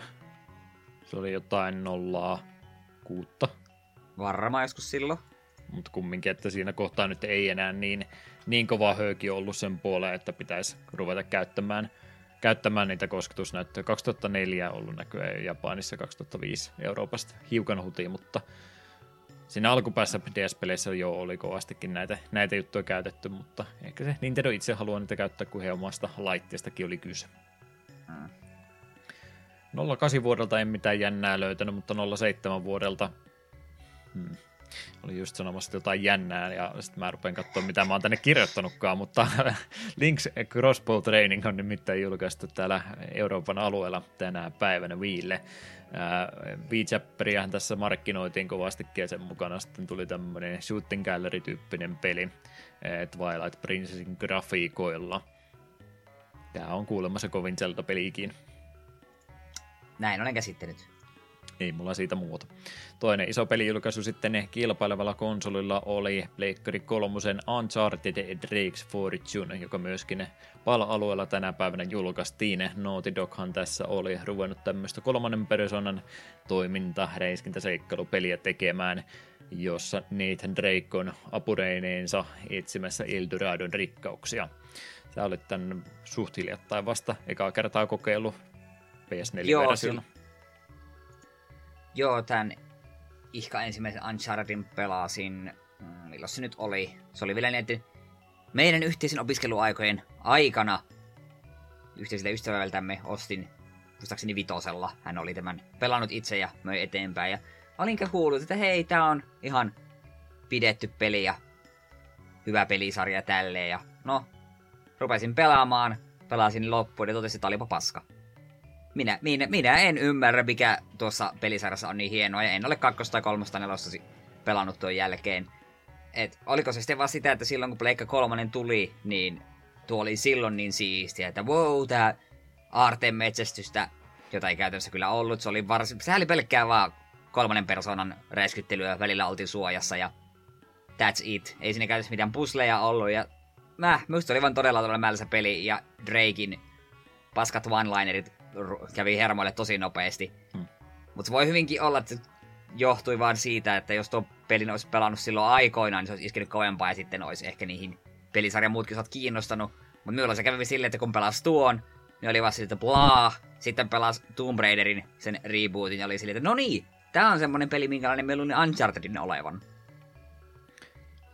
Voipi olla jo, että en nyt ihan tekniikkademoksikaan mene haukkumaan, mutta kai oli sitä aikaa, kun vielä se, että saatiin mahdollisimman elokuvamaisen näköisiä pelejä uudella suhtuudella konsolilla, niin kai se sitten semmoisen vaikutuksen tekikin, että moni sitä hyvänä pitikin. Mm. Olen joskus miettinyt, että pelaisi ne muutkin, mutta minä halua. Kaiken sen jälkeen, mitä me on niin kuin kuullutkin, että on Drake heittää vaan huonoja one-linereita tälle, niin ei minua kiinnosta. Emme halua mitään elokuvamaisia typeriä action-kohtauksia. Me haluan pelata videopeliä. Ja, ei ole minun pelisarjani, ei kiitos. Se vitoinen, minkä maksoin kaverille, oli liikaa. No, alkuperäisestä Unchartedistakin on aika jo yli 10 vuotta, että todennäköisyys sille, että siitä takapelkkijakso tulee on aika pieni, mutta se ei ole koskaan nolla. Että pidä vaan pää pystyssä. Muita pelejä, mitä tänä päivänä oli julkaistu, olivat Medal of Honor Airborne Pleikkari kolmoselle, Mististä tuli Nintendo DS-versio alueella, Pokemoni sai Battle Revolution-pelinsä viileitä, taisi olla näitä Stadium-tyyppisiä julkaisua. Spyro-sarjaa Legend of Spyro Eternal Night julkaistiin Viille tänä päivänä ja Warhammer 40 tonninen sai Squad Command-pelin DSlle. Onko noista ohi mennessä jotain mainittavaa? Mm, ei. Asia kunnossa. 2006 peli, jota ei saa missään tapauksessa sivuttaa, mutta mä oon sen sivuttanut, ei että mua vieläkin kiinnostaa sitä jostain kautta hommata, täytyypä tämä vihdoin viimein toteuttaa. Blue Dragon-niminen peli julkaistiin Xbox 360 tänä päivänä Japanin suunnalla. Arituun sekä Mistwalker olivat tätä tekemässä ja Hironobu Sakaguchi oli tätä ohjaamassa perinteistä japanilaista roolipeliä vuoropohjasta semmoista olisi tarjolla ja jokaisella pelinä hahmolla olisi tämmöinen oma varjomonsterinsa apuna ja päähahmolla taisi sitten sen mukaan ollakin tämä Blue Dragon niminen otus siinä apurinansa. Ei tämä ilmeisesti mikään 10 kautta 10 roolipeli ole, onko edes 8 kautta 10, mutta siitä huolimatta mua pikkasen kiinnostaisi. Mun piti silloin yhtäkään, mulla olikin työalat, mä noita 360 julkaistuja JRPGtä ostelinkin Tales of Vesperia Studios, ei tää tämmöstä Eternal Sonata, mitä kaikkea silloin siihen aikaan tulikaan, niin Blood Dragon oli semmoinen peli, mikä mun piti myöskin ottaa, mutta silloin kun mulla se ostelukierros oli käynnissä, niin sitä ei ollut syystä tai toista missään tarjolla, niin se jäi nyt ostamatta ja nyt on näköjään aikaa se 15 vuotta siitäkin julkaista kulunut, että kyllähän se vielä saa, ei se ongelma ole siinä, mutta vieläkö sitä malttaisi, en tiedä. Mitä tiedät Blue Dragonista? Yritän juuri googlettaa. Ainut oikea vastaus, jos sä et tiedä mitään muuta, niin sun pitää tietää pelin boss battle musiikki, joka on semmoista deep purple kuin olla ja voi. Ja semmoista nauraskelit sille, kun mä sen linkkasin ja minä pahoitin mieleni välittömästi. Niin, niin hei. Miten mulla on semmoinen mielikuva, että tästä on joku versio ollut DSLlekin? On joo, on Blue Dragonista joku DS-pelikin. Mä en tiedä, onko se no. tästä vaan pienempi versio vai onko se oma spin-offissa sitten. No kun mulla on sellainen mielikuva, että mä oon joskus jotain... Ootahan mielessä hetken googlettelen, koska tää on tärkeää journalismia. Ja on, on. Joo, joo Blue Dragon... ykkösnyrkki olemme me. Blue Dragon Plus on DSL. Sitä olen joskus käsissäni pyöritellyt, mutta en koskaan ostanut. Jonain päivänä. En tiennytkään näitä alun perin ollut boksilla. Hmm, mielenkiintoista. Hmm. Niitä harvoja, joka 360 taisi vain ja ainoastaan olla. En tiedä, onko se DS, kun Plus-nimi on, niin onko se siitä vaan sitten vähän DS-fiköity versio vai mikä on homman nimi. Hmm. Muita pelejä tälle päivälle, mitä oli osunut kohdalle, olivat Parappa Teräppere PSP-versio Japanissa, Star Warsin Lethal Alliance myöskin DSlle tullut, eh, Taikono Tatsujinin Dokato Omori Nana Daime-niminen Pleikkari 2-peli julkaistiin myöskin, ja Yakuza-pelisarja sai kakkososansa tänä päivänä Pleikkari 2. Mitäs näistä sanomista? Onko Jakusa 2 semmonen, mitä mun kannattaa innolla odottaa, kun mä sinne asti joskus pääsen? No en alkuperäistä kakkosta tiedä, mutta Kivaami, Kivaami kakkonen on kyllä ihan mm, uskomattoman hyvä peli sekin. Ah. pitäisi saa kyllä aikaksi jatkaa tuota Jakusa-pelisarjan hakkaamista. On hienoja, hienoja pelejä. Nyt kun on PC-raudat ja muut kohdallaan, niin mä oon vähän sitä miettinyt, että pitäisikö se Zero ottaa oikeasti uudestaan pelailuun. Mä en tiedä, että se on hölmö idea, kun mulla olisi niin monta muutakin Jakusa-peliä, mutta jos mä striimaisin Jakusan Zeron vaikeimmalla mahdollisella vaikeusasteella ja kaikki mintit tehtäisiin, niin olisiko se semmoinen hyvä striimausprojekti? Teoriassa ja, sit nimenomaan, sillä, nimenomaan sillä tavalla, että me katsotaan Mahjongin opetusvideoita samaan aikaan, että me saadaan nekin tehty. Niin, mä just sanoin, että siitä tulee 100 tuntia lisää pelkästään Mahjongin takia, mä, että mä nyt... tiedä. Me voidaan porukalla katsoa Mahjongin op- opasvideoita, niin me, me vaan tehdään ne kaikki, ei kysellä kysymyksiä. Totta, se on yhteinen projekti katsojien kanssa, että opitaan pelaamaan, miten tämä toimii. Joo, se olisi varmaan koko vuoden projekti sitten, kun sille tielle lähtee. Samaa, jos muista peleistä haluaisi harrastaa, niin täytyy sulta pyytää apua sen verran, että kirjoita semmoinen spoilerivapaa achievementtiopas, että mit, mitkä täytyy mihinkäkin mennessä tehdä, että mä missaan näitä, niin täytyy äh. semmoinen tehdä, tehdä al- alkuun pohjalla. Ei kai siinä mitään missattavaa ole. Hmm. Koska se, eikö se sitten viimeisten bossin jälkeen periaatteessa tuli se, että hei nyt on free roam, nyt voit tehdä juttuja, mitä sulla on jäänyt. Okei, okay. Voi olla. Minun mielestä. En ole, tä- en ole täysin varma, mutta ainakin se free roam vastaava tila siinä aukesi silloin et sitten pystyy hahmoakin vaihtamaan lennosta. Ja e, väittäisin ainakin, että siinä ei ole mitään missattua, mutta en mene takuuseen. On, me, meillä pitäisi kuuntelijoiden joukossa olla ehkä minunkin fiksumpia Jakusa miehiä, niin he ehkä saavat kertoa tarkemmin. Niin. Eihän noissa Jakusassa muutenkaan tainnut, tai oletan, että ei niissä myöhemmissäkään mitään aika managerointipäivän käyttömanagerointia, että sä voit käytännössä niin. sellainen saman päivän aikana lainausmerkeissä tehdä kaiken, kaiken mm. tarvittaessa. Mm. Ei tarvi ei tarvi sillä tai se, mitenköhän se meni, kun mä mietin sitä, sitä, sitä, sitä, Zeros oli se joku kiinteistö, managerointijuttukin, että pitikö siinä käydä lepäämässä välillä, että siellä jotain aika käytännössä kuluu vai mitenkään se toimi. Pitiköhän siinä vain juosta tota, teitä pitkin eestakaa sitten vähän aikaa kuluu käytännössä sillä tavalla ja sitten se vaan jotenkin Joo, meni eteenpäin. Joo, se taisi ihan oikein kellon mukaan silleen niin kuin pyöriä koska me jossain kohtaa tein sitä paljon, että okei, mä oon nyt tehnyt käytännössä kaiken muun, mitä minä haluan, ennen, mutta ennen kuin minä etenen, niin haluan hoitaa tätä eteenpäin, niin juoksentelin, ym, juoksentelin ympyrä, kävin vähän tappaa tyyppejä, okei, nyt voin taas käydä kollektaa rahat, ja nyt on, voin tässä sijoittaa ja niin poispäin. Että niin, oikeita aikaa siinä niin kuin menee, mutta ei, ei tarvitse niin kuin silleen pelin niin kuin mitään päiviä mennä eteenpäin, että se olisi edennyt minun mielestä. On mulla vähän haaveissaankin ollut itselle joululahjaksi ostaa vähän striimaussetuppi, että saisi tonne pöydän taakse, tota, kun ei tuo ihan ihmisen, kun mä oon muutenkin pyöritellyt huonekaluja täällä ympäri, niin laittaa semmoiset paremmat valot tonne, tonne, tonne näyttöön taakse, että saisi valaistusta vähän paremmaksi kuin mitä kattovaloista tulee ja green screen vaikka vielä taustalle, niin sitten olisi kyllä niin ammattimainen se tappi kuin olla ja voi. Hmm. Kieltämättä vähän on tässä katsonut, että on, missähän se nyt nauhoittelet, kun näyttää jotenkin oudolta. Ihan sama huone, mutta 90 astetta käännytty vaan penkillä. Ah, sehän muuttaa kaiken. Kyllä, kyllä. Muita, ei hetkinen, me käytiin muita pelit 2006 vuodelta, niin voidaankin hypätä suoraan 2004 vuoteen, jossa meitä odottaa todellinen jymypaukku. 7. päivä joulukuuta 2004 julkaistiin epos nimeltänsä Kingdom Hearts Chain of Memories GPAlle – Yhdysvaltain suunnalla Jupiter Corpi Square Enixen avustuksella olivat tehneet tämän peli, joka on suoria jatko Kingdom Hearts 1.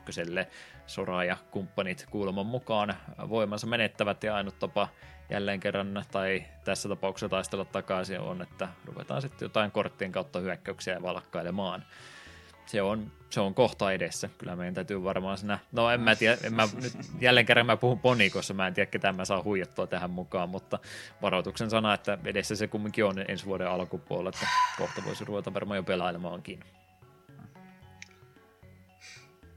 Se on niin ristiriitainen peli, koska tarinallista syistä se on ihan tärkeä teos ja tälleen sitä. Mutta se pelimekaniikat siinä on vaan niin pöliä ja niin paljon toistoa ja... Äh Ää, Sähän tykkäät mut... korttipeleistä. Joo, me haluamme, että mun korttipelit on korttipelejä. Me haluamme, että ne on puolet Kingdom Hearts jotenkin ihan ihmeellisesti. Jos tuo olisi Kingdom Hearts, jossa pelataan vaikka Monster Trainia, niin Bring It On onnistuu, mutta ei, ei, ei Chain of Memoriesin korttipeliä. Kyllä, kyllä. No, Extra on siitä tulossa ensi vuonna kumminkin, sen minä lupaan. Toinen peli, joka myöskin ehkä vähän vatsanväänteitä aiheuttaa, on Mega Man X8, joka Pleikkari 2 julkaistiin Yhdysvaltain ja Pohjois-Amerikan suunnalla ylipäätänsä. Ehkä mä vähän liioittelen. X8 on ihan ok, mutta en yhtään enempää. Kyllä sitä lähde kehumaan Capcomin 2D-räiskyttelyä kumminkin, jossa Mega Man ja Zero sekä Xlkin löytyy. Eikö X8, hetkinen, onko se X7 vai X8, missä oli niitä 3D-osuuksia? Joo, tää on ihan, X8 on pelkkää 2D, mutta okay, 3D-grafiikoilla. Okay. Okei, niin joo. Tää ei ollut niin huono kuin X7, mutta ei tääkään hyvä peli ollut. Kyllä tää niin. niinku niiden nel- neljän ensimmäisen varjoon jää aika, aika pahasti. Mutta 7 on se pohjanoteraus, josta ei päästä yli. Ei vieläkään ole sitä suostunut pelaamaan. Tää X8 ahistaa mua niin kovasti, että kyllä mitään miel- mielihaluja sitä koskaan toista kertaa pelata. Aion sen semmoisena toivottavasti pitääkin. Eikö niin, tämä X8 oli tää, joo, kun sä pelaat, siinä on alussa sulla Zero ja X niin pelattavina hahmoja, niin sun pitää pelata sitä ihan helvetin pitkälle ja pelastaa niitä jotain muita heppuja, että Megaman suostuu edes tulemaan pelattavaksi hahmoksi. Ja koska siinä kohtaa sä oot käyttänyt upgradeja Zeron ja Axelin up- upittamiseen, niin et sä halua enää pelata Megamanilla, kun sillä ei ole vielä upgradeja. Niin se on vähän sille tässä on Megaman X-peli, missä sä et halua pelata Megamanilla, kun suurimmassa et voi pelata sillä. En mä muista, oliko X7 sama juttu. En mä sitä jotain tiedä, vaikka mä oon pelannutkaan, mutta voi olla, että kasissakin oliko tämä näin. Vai se voitaisiin mitas X? En minä tiedä, paskoja pelejä. Mä vähän epäilen, että sekoitat Seiskan kanssa, mutta mitä vähemmän Seiskasta ja Kasista puhutaan, niin sen parempi. X9 toisaalta sitten, jos siitä voitaisiin lähteä puhumaan ja tehtäisiin se X4 grafiikoilla, niin minä, oh, minä ennakkotilaisin tuplaversiot siitäkin. Kyllä, kelpaisi muuta Capcomin kautta sinne päin olevaa tuotantoa Capcomin julkaisemaan, mutta Clover Studion kehittämä peli oli Beautiful Joe 2, joka PS2 tänä päivänä myöskin julkaistiin. 2D toiminta platformin jotain sekoitusta oli meillä siinä kyseessä, jossa vähän päästään aikaa hidastelemaan ja nopeuttamaan tarpeen mukaan. Joan kaverina sitten ykkösosana siapattu Silviäkin pääsee nyt sitten pelaattavaksi hahmoksi liittymään tässä osassa mukaan. Beautiful Joe 2 me käytiin muistaakseni lukiosta tuolla tuolla Jyväskylän yliopistossa tutustumiskierroksella ja sitten sieltä pois tullessa pidettiin pieni ruokatauko sen sijasta, että mä olisin mennyt Mäkkäriin syömään, niin kuten kaikki muut, mä menin lähimpään myymälään, siellä oli Beautiful Joe 2 poistokorissa 15 euroa ja nappasin sen mukaan ja lueskelin takakantta linja-auton perällä sillä aikaa, kun muut olivat ranskalaisia syömässä. Hmm. Kaunis tarina. En ole kakkosta pelannut. Ykkösen omistin joskus, en sitä läpi asti päässyt, jostain syystä möin sen pois, joka harmittaa, koska tosi nätin näköinen peli, josta oli ihan kiva pelata ja tätäkin on pohtinut, että jos ykkönen ja kakkonen tulisi joskus uudelleen julkaisupakettina, niin kelpaisi.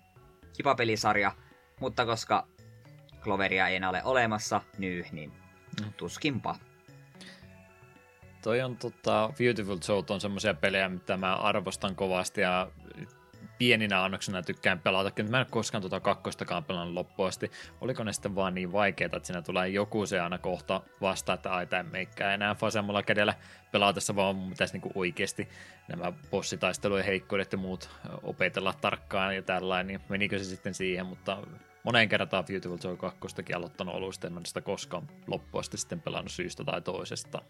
Joo, mullakin siis ykkösen pelaaminen kaatu siihen, että siinä tuli joku bossi, mitä minä en vaan päässyt läpi. Ja siinä taisi olla joku life-systeemi, kun tar- tarjosi monta kertaa kuolit, se heittää kentän alkuun, ja kentätkään ei ollut helppoja. No, eikä niin sit se, Jep. Tä, mutta ehkä sitä, jos tulisi joku semmonen, missä olisi vaikka save stateit tai jotain pientä helpotusta, niin niihin voisi hätätilanteessa, hätätilanteessa tarttua. Ratingia ja kaikkea muutakin niistä kenttien lopusta saa aina riippuen miten hyvin näitä hidastuksia nopeutuksia osaa se käyttää muuten haiskoria sinne kerrytetty, että sekin oli yksi kriteeri, miten tuota peliä sitten pystyy pelaamaan. Hieman samalla tavalla kuten ne 2001 vuoden julkaisu tältä päivältä Devil, eh, Devil May Cry, alkuperäinen semmoinen PS2 tänä päivänä PAL-alueella. Capcomin nelostudio oli tätä. Tätä tota kolmannen persoonan toiminta, kompottelu, räiskintä, vampyyri ja hassu juttu valkotukka Dante hypetystä ja räiskintää ja kaikkea muuta. En ole pelannut. En ole alkuperäistä DMCtä pelannut. Olisi ehkä syytä pelata. Ja taisin... Sitten Pleikka neloselle taisi olla se paketti, joku HD-edikka, missä oli pari ekaa DMCtä yhdessä paketissa, niin se on ostettuna, mutta ei ole pelattuna. Oli näissä Dantella valkoinen tukka. Mä rupean miettimään, eikö Oli. ollut, joo joo, se oli kauhean itku, se oli eri Dante sitten. Joo, joo, aivan. Mä rupesin jo miettimään, missä osassa mä oon menossakaan, mutta Steamistäkin pitäisi tuo HD-paketti löytyä, että nyt olisi 20 vuotta tullut täyteen, niin voisipa sitäkin sitten harkita, vaikkei se alkuperäinen julkaisu olekaan, niin eiköhän se HD-päivityskin kelpaisi. Mm. Muita pelejä tänä päivänä olivat eh, Jack and Daxterin alkuperäinen Precursor Legacy-peli Pleikkari 2. Se on kyllä minun suosikki platformeri, mitä tuolla julkaistiin, ja aika no, varhaisessa vaiheessa konsolin ikää se myös julkaistiinkin. Joo, eka Jack and Daxteri on varsin mainio. Olen puolustanut myös kakkosta ja kolmosta. Ne on erilaisia, mutta minun mielestä nekin on ihan kelvollisia pelejä. Mutta ykkönen on todella hyvä. Se on, olen sataprosenttisesti pelannut. Ja muistan sen turhautumisen määrän, kun ihan jostain alkupuolen kentästä multa puuttuu muistaakseni yksi näitä kerättäviä juttuja. Ja kaikki paikat nuohosin, missä se on. Ja sitten siellä oli kentän lopussa piti tapetun bossin päällä hypätä, niin sieltä sai sen puuttua. Niin se oli vähän silleen, seriously, se oli niinku, sitä ei edes näkynyt, se piti vaan hypätä sen päälle, niin sen sain, tai jotain tällaista. Mm. Siitä jäi kaunas, mutta hyvä peli silti. Öö, Myöskin lisää Megamanin X-sarjaa oli julkaistu tänä päivänä. Siellä oli nimittäin X6 tullut tänä päivänä Pleikkari ykköselle Yhdysvaltain suunnalla. X6 on, on peli, mitä mä siedän vielä. Se, se ei ole peli, mitä mä kovinkaan herkästi lähtisin uudestaan pelaamaan. X5 on aina se päätepistettä. Tämä vielä suostun pelaan. Tämä ei ole mun suosikkeja ja tässäkin jotain asioita, mistä mä en tykkää, mutta se on, se on hyvä peli vielä. X6 on vähän semmoinen, että nyt mulla täytyy olla joku oikein kunnon Megaman fiilis päällä, että mä sitä suostun aloittaa. Se on jo vähän huonompaan suuntaan sitten menee, mutta pelikelpoinen tapaus tuo X6 silti on. Joo, X6 tuntui alkuun huonolta, mutta sitten pelasi 7 ja 8, niin se ei ollutkaan enää ihan niin huono. Mutta kutosessakin oli omat ongelmansa. Sen me muistin siinä ne... Joo, tästä että bossien nimet oli jotain ihmettyperyystä. Minkä takia tuo yksikin on Metal Shark Player? Miksi mm. pitäisi player olla siinä nimen lopussa? Joo, jotain lokalisointivapauksia siinäkin kovasti otettiin ja muistaakseni sitten loppupään Sigma-kentät vai millä nimellä niitä tässä puhuttiinkaan, niin taisi olla aika piikkirikkaita tapauksia, että niissä oli aika ikävää platformingia. Plus siinä taisi olla sitä samaa, mitä x sitten oli, että piti niitä, niitä, niitä äh, mitä ne nyt apureita olikaan kerätä niiden kenttien varrelta ja niiden taksi oli jotain upgradeja ja muuta piilotettu, niin se oli semmoinen ominaisuus, mitä mä en kyllä yhtään jaksanut tässä pelissä. Mm. Pystyy onneksi vielä ignoraamaan siinä tapauksessa. Mutta sitten vielä loput, että päästään tästäkin osiosta eteenpäin, niin äh, muutama maininta 90- ja 80-luvun puolelta. Tänä päivänä vuonna äh, 1990 lisää Capcomin tuotantoa oli Little Nemo The Dream Master, jonka NES-versio Japanin suunnalla julkaistiin. Äh, Eetu sanoi saman tien, mikä jakso me käsiteltiin tämä peli. Aa, Ei saa googlettaa, sun täytyy sanoa oikea vastaus ulkoa, mä en sitä tiedä nimittäin.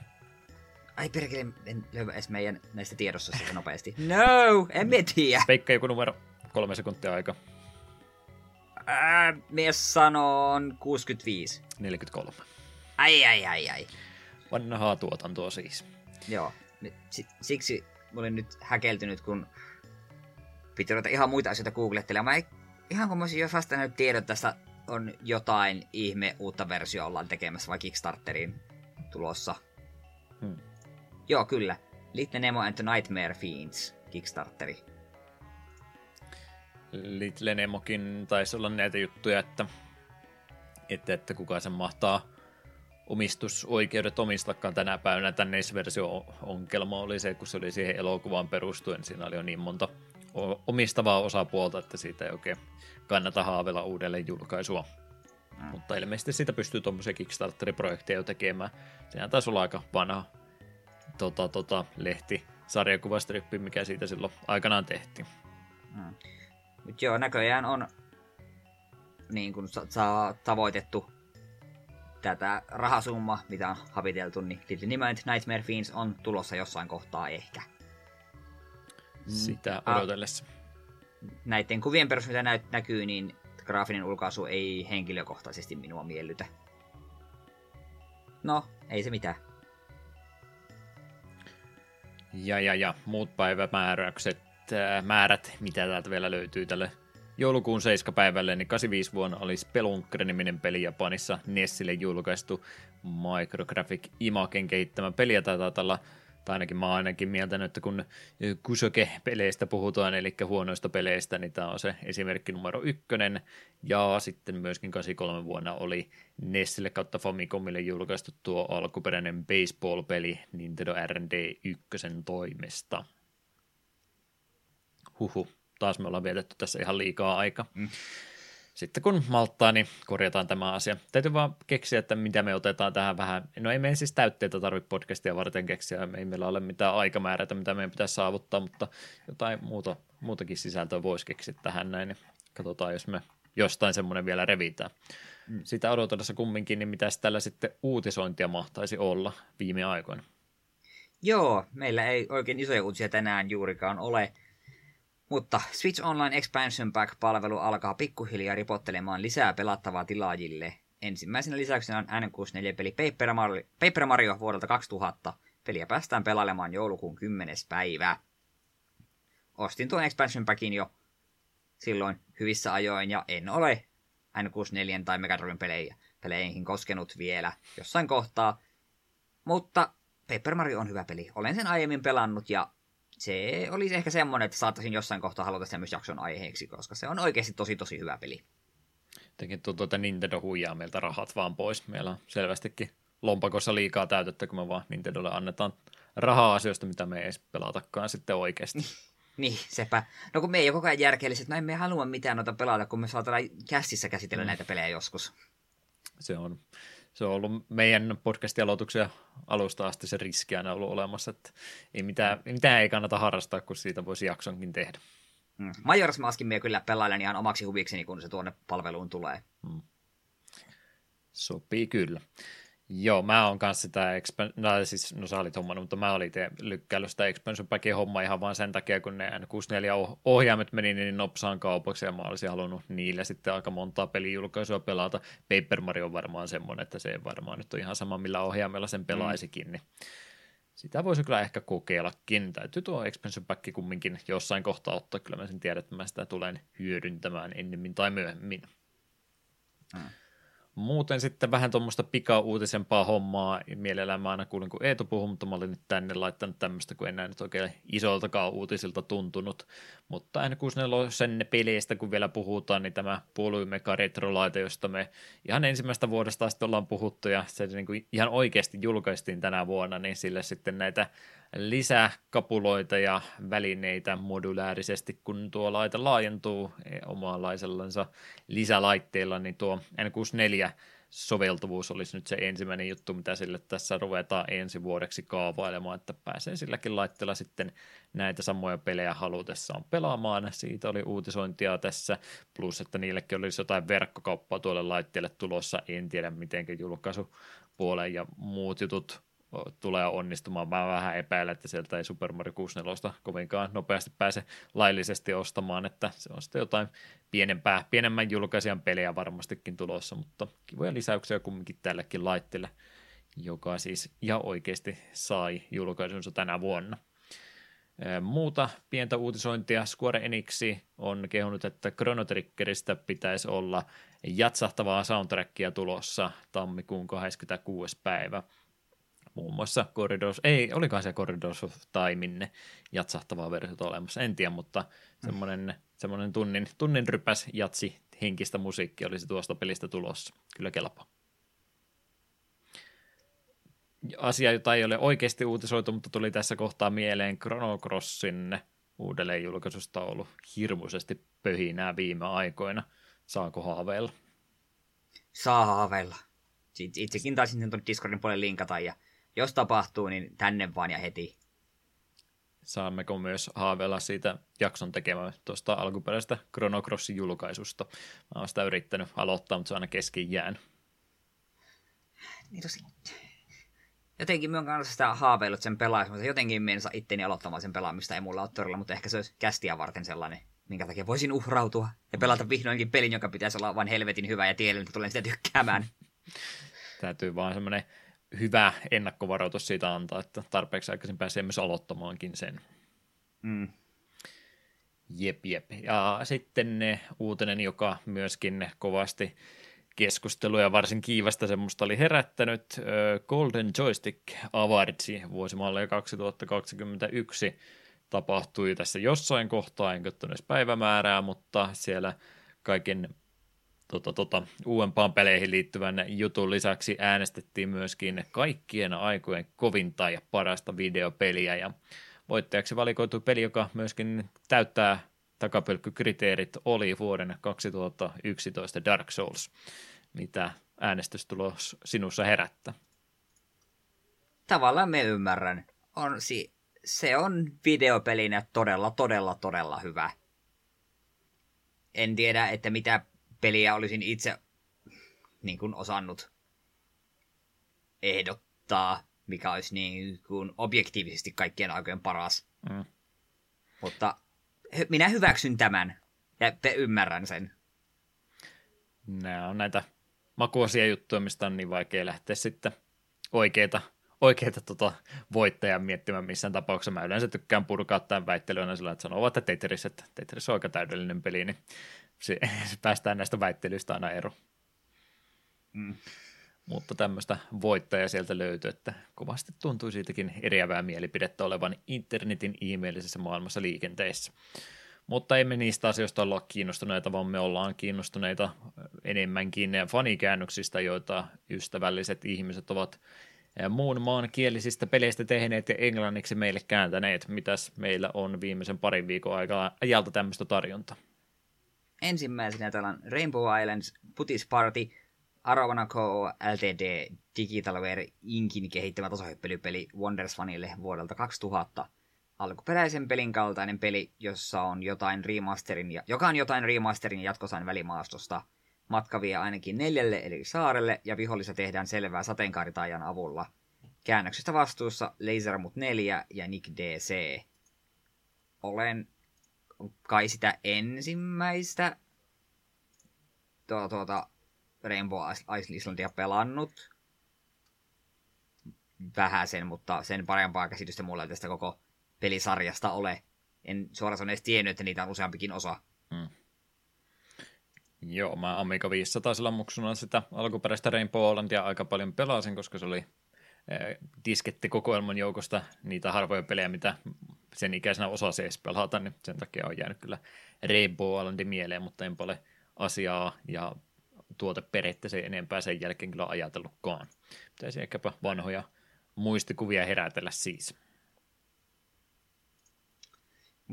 Joo, sitten täällä olisi Märkhen Adventure Cotton 100 prosenttia. Suksesin kehittämä smuppipeli Super Famicomille vuodelta 1994. Peli on Cotton pelisarjan toinen pelijulkaisu. Käännöstiinissä Swampo, Ellen and Sven, Antimarxist ja Rei. Smuppi. Olen Cotton pelisarjassa joskus kuullut, mm. mutta enpä ole pelannut. Joku kokoelmapaketti meillä oli uutisissa ei niin kauan sitten, ja kai se tulikin jossain välissä. Mm. Sitä en tiedä, että minkä tämän pelin nimessä on ää. No, japanilaiset tykkää saksan kielestäkin kovasti.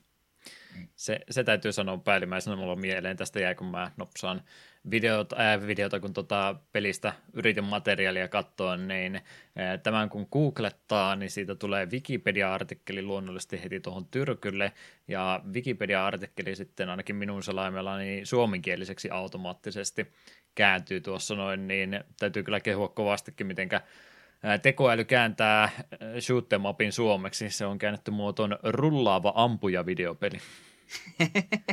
no ei se väärässä ole. No ei varsinaisesti. En mä tiedä, onko se mikään virallinen termi, mutta nyt puhumme tästä eteenpäin vaan rullaavista ampuja videopeleistä. Mm. Sitten vielä viimeisenä Kaettikita Mario Bros. Family Computer Disk Systemille julkaistu hieman päivitetty versio alkuperäistä Mario Bros. pelistä – Peliä jaettiin vuonna 1988 ainoastaan Discwriter-palvelua tarjoavista pisteistä, öö, eli pelistä ei ole olemassa muuta oheiskata pakkausmateriaalia. Pienten pelimekaniikka viilausten lisäksi pelistä löytyy jonkin verran Nagatanien ruokaketjujen mainoksia, joka toimi pelin sponsorina. Kääntäjinä FC Chill ja Hersaki. Sitä aikaa vielä, kun Nintendokin suostuu jotain tämmöisiä yhteistyötä tekemään. Tänä päivänä voisi olla vähän harvemmassa tämmöiset tapaukset. Ehkä videopelien ulkopuolella varmastikin tapahtuu, mutta että tämmöisiä pelijulkaisuja ei varmaan ihan hirveästi rupea tänä päivänä näkymään. Ei ole, ei ole varmaan Mario Odyssey 2. Lidlin mainoksia esimerkiksi. Olisi aika siisti. New Donk Cityssä olisi Lidleä ja sittareita. Hmm. Tämmöistä tarjontaa fanikäännösrintamalla siis viime aikoina. Mutta, mutta se olisi varmaan tämän segmentin kautta kokonaisuuden päätypiste, ja se on sen merkki, että olisi aika jakson pääaiheesta kuunnella pikkasen musiikkia, sitten siitä aiheesta itsestänsäkin olisi aika siirtyä keskustelemaan enempi.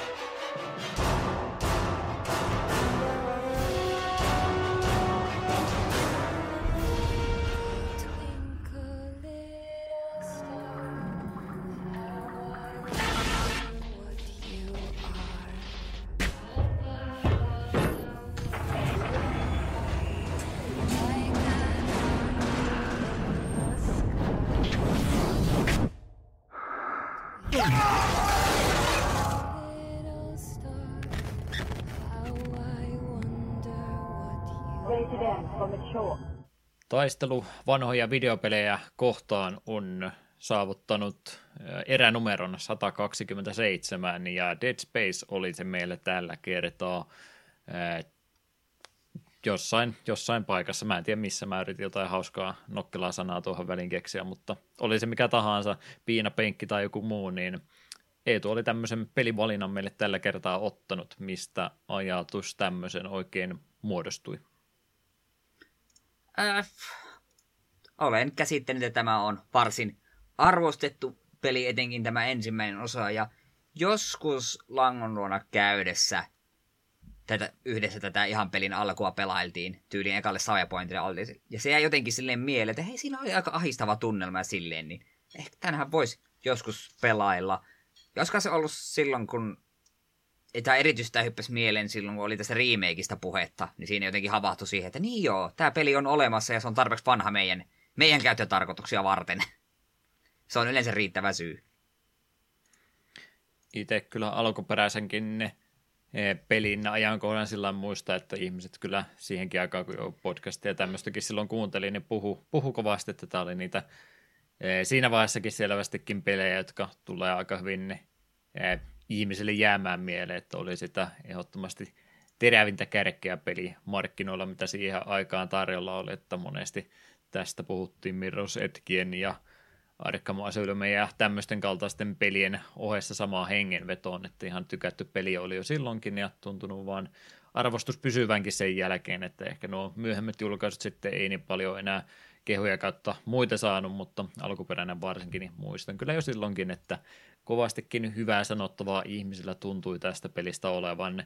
En itse tämän tyyppisiä pelejä siihen aikaan juurikaan ollut kiinnostunut, koska PC-alusta 2008, mulla saattoi olla joku MMO-henkinen peli siinä, mikä vei kaiken ajan, niin on, on mennyt valitettavasti hutiin, mutta parempi myöhään kuin ei milloinkaan, niin hyvä, että Eetu lähti tämmöistä pelivalintaa meille ehdottelemaan. Mutta vähän tuota taustatietoakin varmaan kaipaisit, että mistä tämmöinen peliluomus oikein muodostuikaan, ja sehän muodostui EAN Redwood Shores nimisen studion käsialasta. Kyseinen firma oli tuolla vuosituhannen taitteessa, 98 taitaa olla tarkka vuosiluku, kun Jenkeissä tämä studio perustettiin. Siellä vähän sanottakoon vaihtelevaa videopelituotantoa matkan varrella on muun muassa kovastikin tämmöistä tota, Tiger Woodsin PGA-tuurigolfia ja lisenssipeliä saattaa löytyä.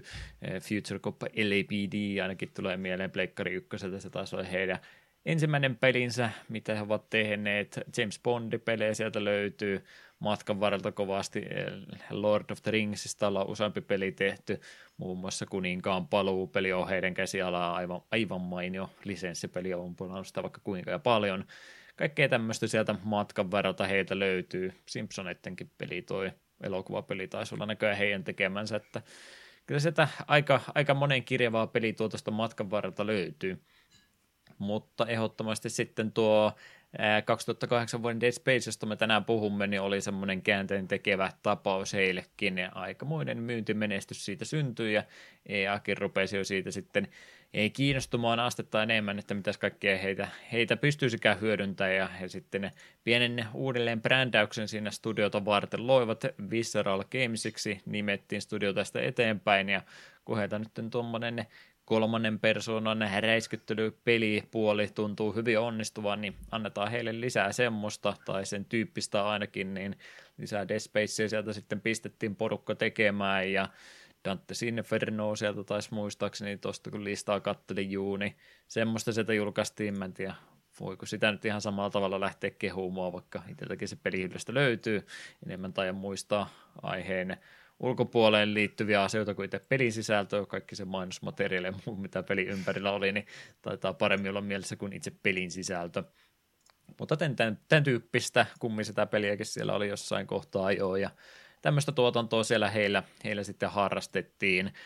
EAhan tietysti aika aggressiivisesti on laajentunut viimeisenkin edeltävän vuosikymmenen aikana, ja siellä aika paljon taisi sitten Visceral Gamesin kannalta käydä tämmöistä ikävää, että heillä oli vaikka mitä kivaa suunnitelmaa, mutta aina kun he saavat jonkinlaiseen prototyyppiasteeseen tai muualle tehtyä pelijulkaisua, niin siellä tuli sitten EAN puolta kommentteja, no ei kun tuolla nyt joku toinen studio, joka tekee vähän samantyyppistä, niin että te rupea mitään semmoista tekee, hei voisitteko te jotain, jotain lisää maksutapoja näihin peleihin, vanhoihin lisätä ja kaikkea muuta ehdotusta sieltä ennemminkin tuli, niin en se sitten oikein homma pelittänytkään, aika monta projektia pistettiin sieltä pistettiin sieltä alas ja lopullisesti sitten 2017 todettiin, että – ei me taitakaan tarvita teitä. Jotain Star Wars-pelejä te siellä ilmeisesti työstätte, mutta kiitos ei. Te lähtekää etsimään töitä muualta. Ja siinä sitten samana vuonna tosiaan 2017 tämä studio lakkautettiin. En tiedä mihinkä sen jälkeen on lähteneet, osa varmastikin EAN sisältä muualta hommia saaneet, mutta se tyyli, mitä varten heidät uudelleen brändättiin ja muuta, niin kovasti ja siitä oli keskustelua, että oliko se syy nyt enemmänkin siinä, että olisi ne varmaan ne pelit myynyt ihan hyvin, mutta ne ei nyt myy ihan niin hyvin kuin noin tuommoista räiskintäpelit, missä pääsee lootboxeja ja kaikkea tämmöistä muuta hommaamaan, niin tämmöistä ainakin spekuloitu kovasti syypääksi, minkä takia tämäkin studio sitten lakkautettiin, me voimme vain arv- arvioida ja veikkauksia heitellä, mutta en mä usko, että se arvio kovinkaan kaukana totuudestakaan olisi, vai onko Eetu eri mieltä? En voi väittää vastaan. Me rupesin miettimään, että oliko tämä Visceral Gamesin lopettaminen ainakin tämmöisiä eko- ja alkusysäyksiä tälle EAN suorastaan massamurhalle, millä se näitä studioita vain kuoppaili? Vai oliko niitä jo useampi ennen Visceral Gamesia? Kun mulle jotenkin semmoinen mieli, että tämä oli niinku se vähän semmoinen alkusysäys. No ainakin semmoinen, mikä hyvin mieleen jäänyt, että voi olla, että sitä ennenkin on ollut, mutta kieltämättä samoihin aikoihin ei ruvennut itsekin seuraamaan, että mitä kaikkea sieltä muualta muuta sitten on matkan varrella lähtenyt. On niitä ehdottomasti ollut sitä ennenkin, mutta tämä oli kyllä yksi semmoinen, mistä kovastikin puhuttiin, että erittäin iso harmi oli, kun tämmöinen osaava porukka sieltä sitten lakkautettiin, eikä välttämättä sen takia, että heidän pelit ei myisi, vaan sen takia, että kun ne ei myy niin hyvin kuin EA haluaisi niiden myyvän. Mm, sepä. Kyllä, kyllä. Mutta tämä iso paha EA tosiaan siellä julkaisijapuolella tämänkin pelin takana, takana silloin 2008 jo oli. Alustoina Pleikkari 3, Xbox 360 sekä Microsoft Windows. Taisimme molemmat kyseisen pelin PC-versio nyt tätä varten pelailla. Joo. Ihan kyllä, Steamin kyllä. kautta itse pelailin. Mä nappasin omituisella tapaa Originin kautta, koska Steam-versio maksoi niin paljon, että Originista sai halvemmalla. Niin mielestäni ostin tämän joskus aikoja sitten alesta, tai vielä sulle hihkastakin, että hei, taisi alessa. En näköjään osannut sitä silloin hyödyntää, niin piti sitten joko maksaa 20 tai vähemmän. Valitsin vaihtoehdon vähemmän. No, en, en tiedä, oletko nyt huomioinut sen, kun viimeksi laitoin sulle viesti, että hei, by the way, tuo mm. meidän ensi jakson peli on halvennuksissa, samoin eräs toinen peli, jota jossain kohtaa ehdotan.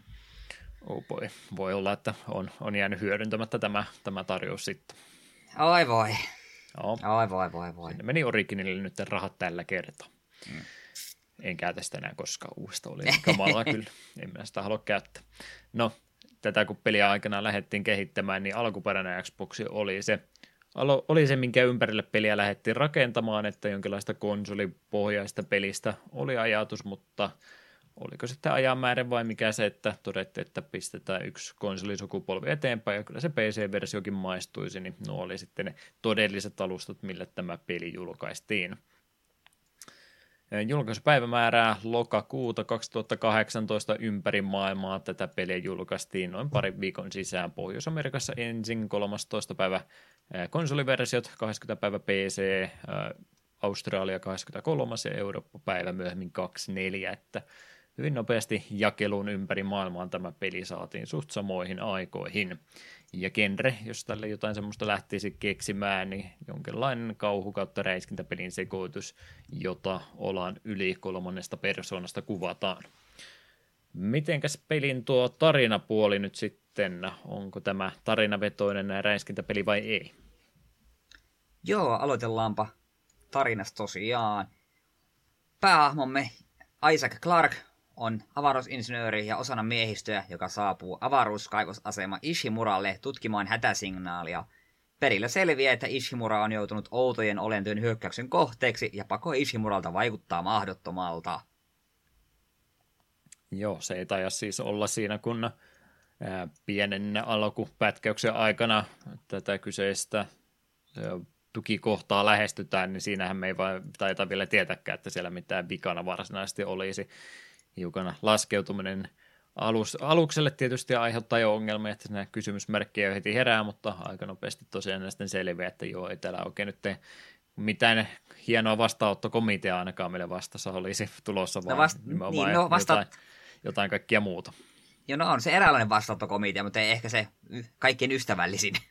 Joo, kyllä se on melkein heti heti tuloaulaan tullessa niin rupeaa asiat menevän erittäin nopeasti väärään suuntaan ja aika nopeasti siinä sitten muut tästä miehistöstä niin hukataan tai kadotetaan yhteys ainakin heidän kanssa, että enimmäkseen itsekseen tässä sitten pelin päähahmon kanssa seikkaillaan tämän tukikohdan avaruusaluksen tähti, mikä onkaan aluksen nimi, Isimura sanoi, että en tiedä minkä Joo, takia oli, ja, oliko japanilaista tuotantoa vai mikä, mutta täällä kumminkin aika paljon itsekseen sitten joudutaan tämän aluksen käytävillä viettämään aikaa. Meillä kyllä on puheyhteys aika hyvin sitten muihinkin henkilöihin siinä matkan varrella, jotka aina ruudulle sillain ikävän kovaäänisesti räsähtäen tulee, kun niitä ei ikinä odottaisikaan tulevan, mutta, mutta vähän saadaan tota, tota dialogiakin sitten ja taustatarinaa ja ympäristön selitystä ja tämmöistä tota, päämäärien kertomista ja tämmöistä saadaan näiden puheluiden kautta kyllä, että ei, ei ole ihan semmoista pelkästään yksin mennään pimeitä käytäviä eteenpäin, mutta että päähahmohan tässä ei puhu sitten ollenkaan, että ihan perus, perus tota, länkkäripelisankari, että mitä sitä nyt suotta puhumaan, kun voi näitä tuliaseitakin laulattaa. Puhumme sen hoitakoon sitten jotkut muut. Mm. Sen, sen voisi kyseenalaistaa, että minkä takia juuri päähämän pitää niihin kaikkiin vaarallisimpaan alueille mennä. Muut vaan sanoo, hei, nyt ehdottomasti pitää tuonne mennä ja hoitaa se juttu tai me päästä ikinä pois, niin Isaac, hoida sinä, mene no. sinä vaan sinne nekromorfies keskelle. Tosin emme vara sanotaanko sen peliä kertaakaan näitä hirviöitä nekromorfeiksi, mutta sen nimisiä ne on.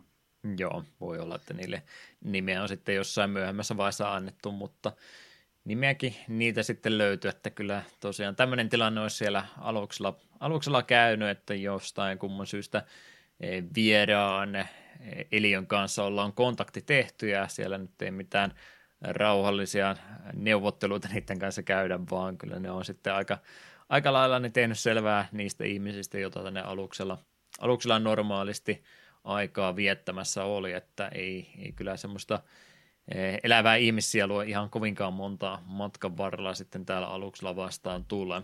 Eli aika lailla yleisessä yksinäisyydessä valtaosa pelin ajasta tässä sitten meidän päähahmon kanssa vietetään. Tota, tota, räiskintää ja kaikkea muuta tämmöistä on, mutta kauhupelinäkin tätä on markkinoitu, niin lähtisitkö tätä kuinka vahvasti kauhupeliksi luokittelemaan? Kyllä, minä sanon, että tämä on ainakin kallellaan sinne kauhupuolelle, koska on kuitenkin tuota inventaarion managerointia ja vihollisia ei loppujen lopuksi tule kovin usein monia kerrallaan, vaan se on muutamakin vihollinen riittää, kun niitä pitää hyvin tarkkaan katsoa, minne ampuu ja miten panoksensa käyttää. Ja siinä on vähän niin koko ajan semmoinen tie, tiettyä painostavaa tunnelmaa, kun nämä nekromorfit on siinä mielessä ilkeitä pirulaisia, että ne ei aina käy suoraan päälle, vaan ne saattavat odotella, että olet selkäsi kääntänyt, tai sitten tulla just näistä venttiilejä pitkin juuri silloin, kun et sinne suuntaan katso. Että vähän niin kuin koko ajan on semmoinen pieni pelko, että mistä se seuraava veijari oikein saapuu. Taitaa olla jonkinlaista henkistä jatkumoa alkuperäisestä Resident Evilistä, jos lähdetään tähän päivään asti tulemaan, niin aika paljon samaakin näiden pelien välillä, no tankkikontrolleita nyt ei sentään enää löydy, mutta ei todellakaan kauhua tule siitä, että sieltä rupeaisi laumoittaa vihollisia yhtäkkiä tulemaan. On tiettyjä huonetilanteita, mitkä ei ole sillain paljon pelejä pelaaneena tunnistaakin, että hmm, minkähän takia tässä on vähän tämmöinen isompi, isompi huone, mikä on vähän niin kuin areenamaiseksi laitettu, niin saattaa ehkä jo osata arvata, että nyt saattaa, saattaa vähän enemmänkin sieltä sitten ruveta yrimyrriä tulemaan, mutta kyllä se aika pitkälti on, että se on yksi vastaan yksi tilanteita tulee, mistä saattaa, saattaa tuuletuskanavista, oveista ja mistä tahansa paikoista niitä vihollisiakin ruveta tulemaan, niin, niin kyllä sellainen varpaallaan saa olla, juostahan tässä pystyisi paikasta toiseen vaikka kuinka ja kovaa tahtia, ja periaatteessa pääsisi varmaan ovien taaksekin piiloon aika helposti, mutta kyllä mä sillä tosi systemaattisesti ainakin tätä itse pelasin. Ei mulla ollut ikinä tämän pelin kanssa semmoista pelkoa, että nyt, nyt kyllä kuumottaa niin pahasti, että on, on pakko pitää vähän taukoa, että ei nyt semmoisesta, että toiminta, toimintapainotteinen pelihän tämä kyllä sitten myöskin on. Niin, ja se on totta. Meillä nyt sitten asevalikoima ja kaikkia muuta on, että tuommoinen no, no, myöhempiä esimerkkejä, nyt jotain amnesia ja näitä, näitä kauhupelejä, mitä sitten on ollut, niin niissä se kauhu tulee aika pitkältä siitä, että sulla ei oikein mitään puolustautumiskeinoja ole, niin tässä sulla nyt vaikka on, on vaikka mitään vaihtoehtoja, ettei se nyt siihen kaadu, että kyllä sä niin kun aika, aika samalla viivalla vihollisten kanssa olet, että ei tässä semmoinen turvatonkaan olo varsinaisesti koskaan tule. Niin, se on toisella kyllä totta. Lähinnä siinä on ehkä se, että itselle välillä tuli näitä jumpscareja siinä mielessä, kun en ollut valmistautunut siihen, että kohta on veijarin kynnet niskassa. Hmm. Jumpscareit on vähän semmoinen puheaihe, mikä jossain kohtaa meni siihen semmoiseen automaattiseen, automaattiseen väittämättä jumpscarea, jos on, niin se on huonoa suunnittelua mä en oikein tykkää sitä argumentista koskaan, kun, ja joo, jos, jos se on se ainut tapa, miten saadaan se käytettyä, niin se on, se on siinä mielessä huono, mutta kyllä niitäkin mun mielestä välillä täytyy olla. Ei se oikein kauhu toimi silläkään tavalla, että sieltä tullaan käsipäivää ensin sanomaan ja esittäytymään, että tämmöistä, tämmöistä tämä taisi nyt tulossa, minä vedän sinulta pään irti seuraavaksi, että kyllä ne on välillä paikallaan nekin, että sieltä jotain rämähtää, rämähtää tota, tota venttiilin luukkua auki ja sitten rupeaa asiat osumaan tuulettimeen varsin nopeasti, että kyllä niitäkin täytyy mun mielestä tämmöisissä peleissä olla. Ei tämä liikaa niihin mun minusta kumminkaan tukeudu, että sopivasti ripotellen niitäkin osaa tämä peli käyttää. Joo, mä oon siinä samaa mieltä, että jos taisi sitä, että joka ikinen vihollinen tulee aina selän takaa ja aina tuuletuskanavista, niin sitten menisi kyllä hermo. Mutta sitten kun välillä se vaan määt huoneeseen ja siellä hengailla pari nekronorfeen, niin pistät ne nuriin. Ja sitten just kun siellä rentoutua, niin sitten siellä saattaa tulla se yksittäinen jumpscare, että niissä niitä ei tule just semmoisena loppumattomana junana. Mm. Paljon on jo. On tyhjiäkin huoneita, missä lähinnä keskitytään vaan tota, tota, kaapistoja ja kaikkea muuten tyhjentämisiä ja tämmöisiä, että se kyllä rytmittääkin niitä, että se ei ole jatkuvaa räiskintää toimintaa ja kauhussa olemista, että kyllä semmoisia rauhallisempiakin hetkiä aina, aina väliin mahtuu, että ei ihan, ihan tarvitse varapalaa jatkuvastikaan olla, tai voi sitäkin, sitäkin olla, mutta siltä huolimatta niin kyllä se onnistuu yllättämänkin tuo peli paikottaa, vaikka kuinka varovaisesti tätä haluaisi pelata. Mutta kyllä Jos. se nimenomaan se kauhupuoli tässä pelissä, niin kyllä se tulee enemmänkin semmoisesta tunnelman luomisesta äänimaailmasta, valo- ja varjon käytöstä ja tämmöisestä kuin mistään siitä, että tulipas nyt halpamaisesti kylkeen joku örrimöri, mitä mä oon voinut mitenkään varautua. Mm. Sen halusin vielä sanoa, että mun ehdoton niin, kuin, niin se on saman aikaan suosikki, että inhokin säikäydys oli saavuin erään huoneeseen, jossa oli ennenkin ollut näin, kun nekromorfi katosi niin kuin tuonne tuolle edessä olevasta ovesta ja kääntyi vasemmalle. Mä aah, minäpäs näin sinut sinä, että minua voikaan yllättää, kun kohta menin sitä ovesta, niin menen siinä pyssyn kanssa, lähden perään. No eihän se pirulainen ollut perälle asti mennyt, vaan se oli kääntynyt ympäri ja tuli just sillä nurkan takalla suoraan naamalle. Hmm. Siinä kohtaa meina, meina, meinasi kyllä hiirilentää kädestä. Hätkä, hätkähdin, koska luulin olevani niskan päällä, mutta enpäs ollutkaan. Sekin tuommoinen juttu, että sekä ei varmaan mikään ohjelmoitu tilanne ole, kun mä en tuommoista huomannut, mutta tuommoisiakin se osaa paikoitellen tehdä sitten. Luonnollisesti tämmöisiäkin tulee. Mutta kyllä tosiaan ihan sitä, mitä puhuin, että mitä kenttäsuunnittelu ja kaikkea muuta, kuin on aika, aika pimeitä käytävää kovasti, on pientä valon lähettä meillä aseissakin yleensä on ja muuta, ettei nyt ihan sokkona tarvi mihinkään ruveta me menemään, mutta kyllä nimenomaan tämä tunnelma luominen ihan siitä, että ollaan nyt enimmäkseen yksin tämmöisellä hylätyllä tai hylätyn näköisellä tukikohdalla, missä oikein osaa ikinä arvatakaan, että mitä sieltä kulman takaa saattaa tulla, niin kyllä se kauhu nimenomaan tämmöisistä elementeistä tässä pelissä ennemminkin rakentuu. Mm, kyllä. Mitenkä noin muuten, kun tosiaan skifi-henkinen räiskyttelypeli on ja meillä tämmöinen huippumoderni tukikohta siinä ympärillä on, niin varmaan sen kautta tuota kenttäsuunnitteluakin haluaisin sulta lähteä ää, kyselemään. Aika paljonhan tämä putkijuoksun puolellekin kyllä menee, mutta ei se kyllä pelkästään sitäkään ole. Onko sulla itse pelimaailman suunnittelupuolesta tai tästä niin jotain, mitä mieleen tulee? Joo, tämä oli ihan mielenkiintoinen ratkaisu. Tämähän on niin chapteripohjainen peli, ja käytännössä jokainen chapteri oma, oma tämmöinen pieni alue, millä tämmöisellä tram-systeemillä sinne mennään. Yleensä se hoidat siellä kyseisellä alueella jonkun jutun, palaat sille tram-asemalle ja menet seuraavalle alueelle. Mm. Se oli ihan mielenkiintoinen ratkaisu siinä mielessä, että siinä oli yleensä semmoinen kiintopiste, että okei, tämän chapterin ei nyt turvasata, mutta semmoinen paikka, missä on kauppa ja savaipointti ja kenties tämä upgrade-piste on niin samassa kohtaa, niin sinne voi aina backtrackata, jos tuntuu, että nyt pitää käydä vähän päivittelemässä tavaroita.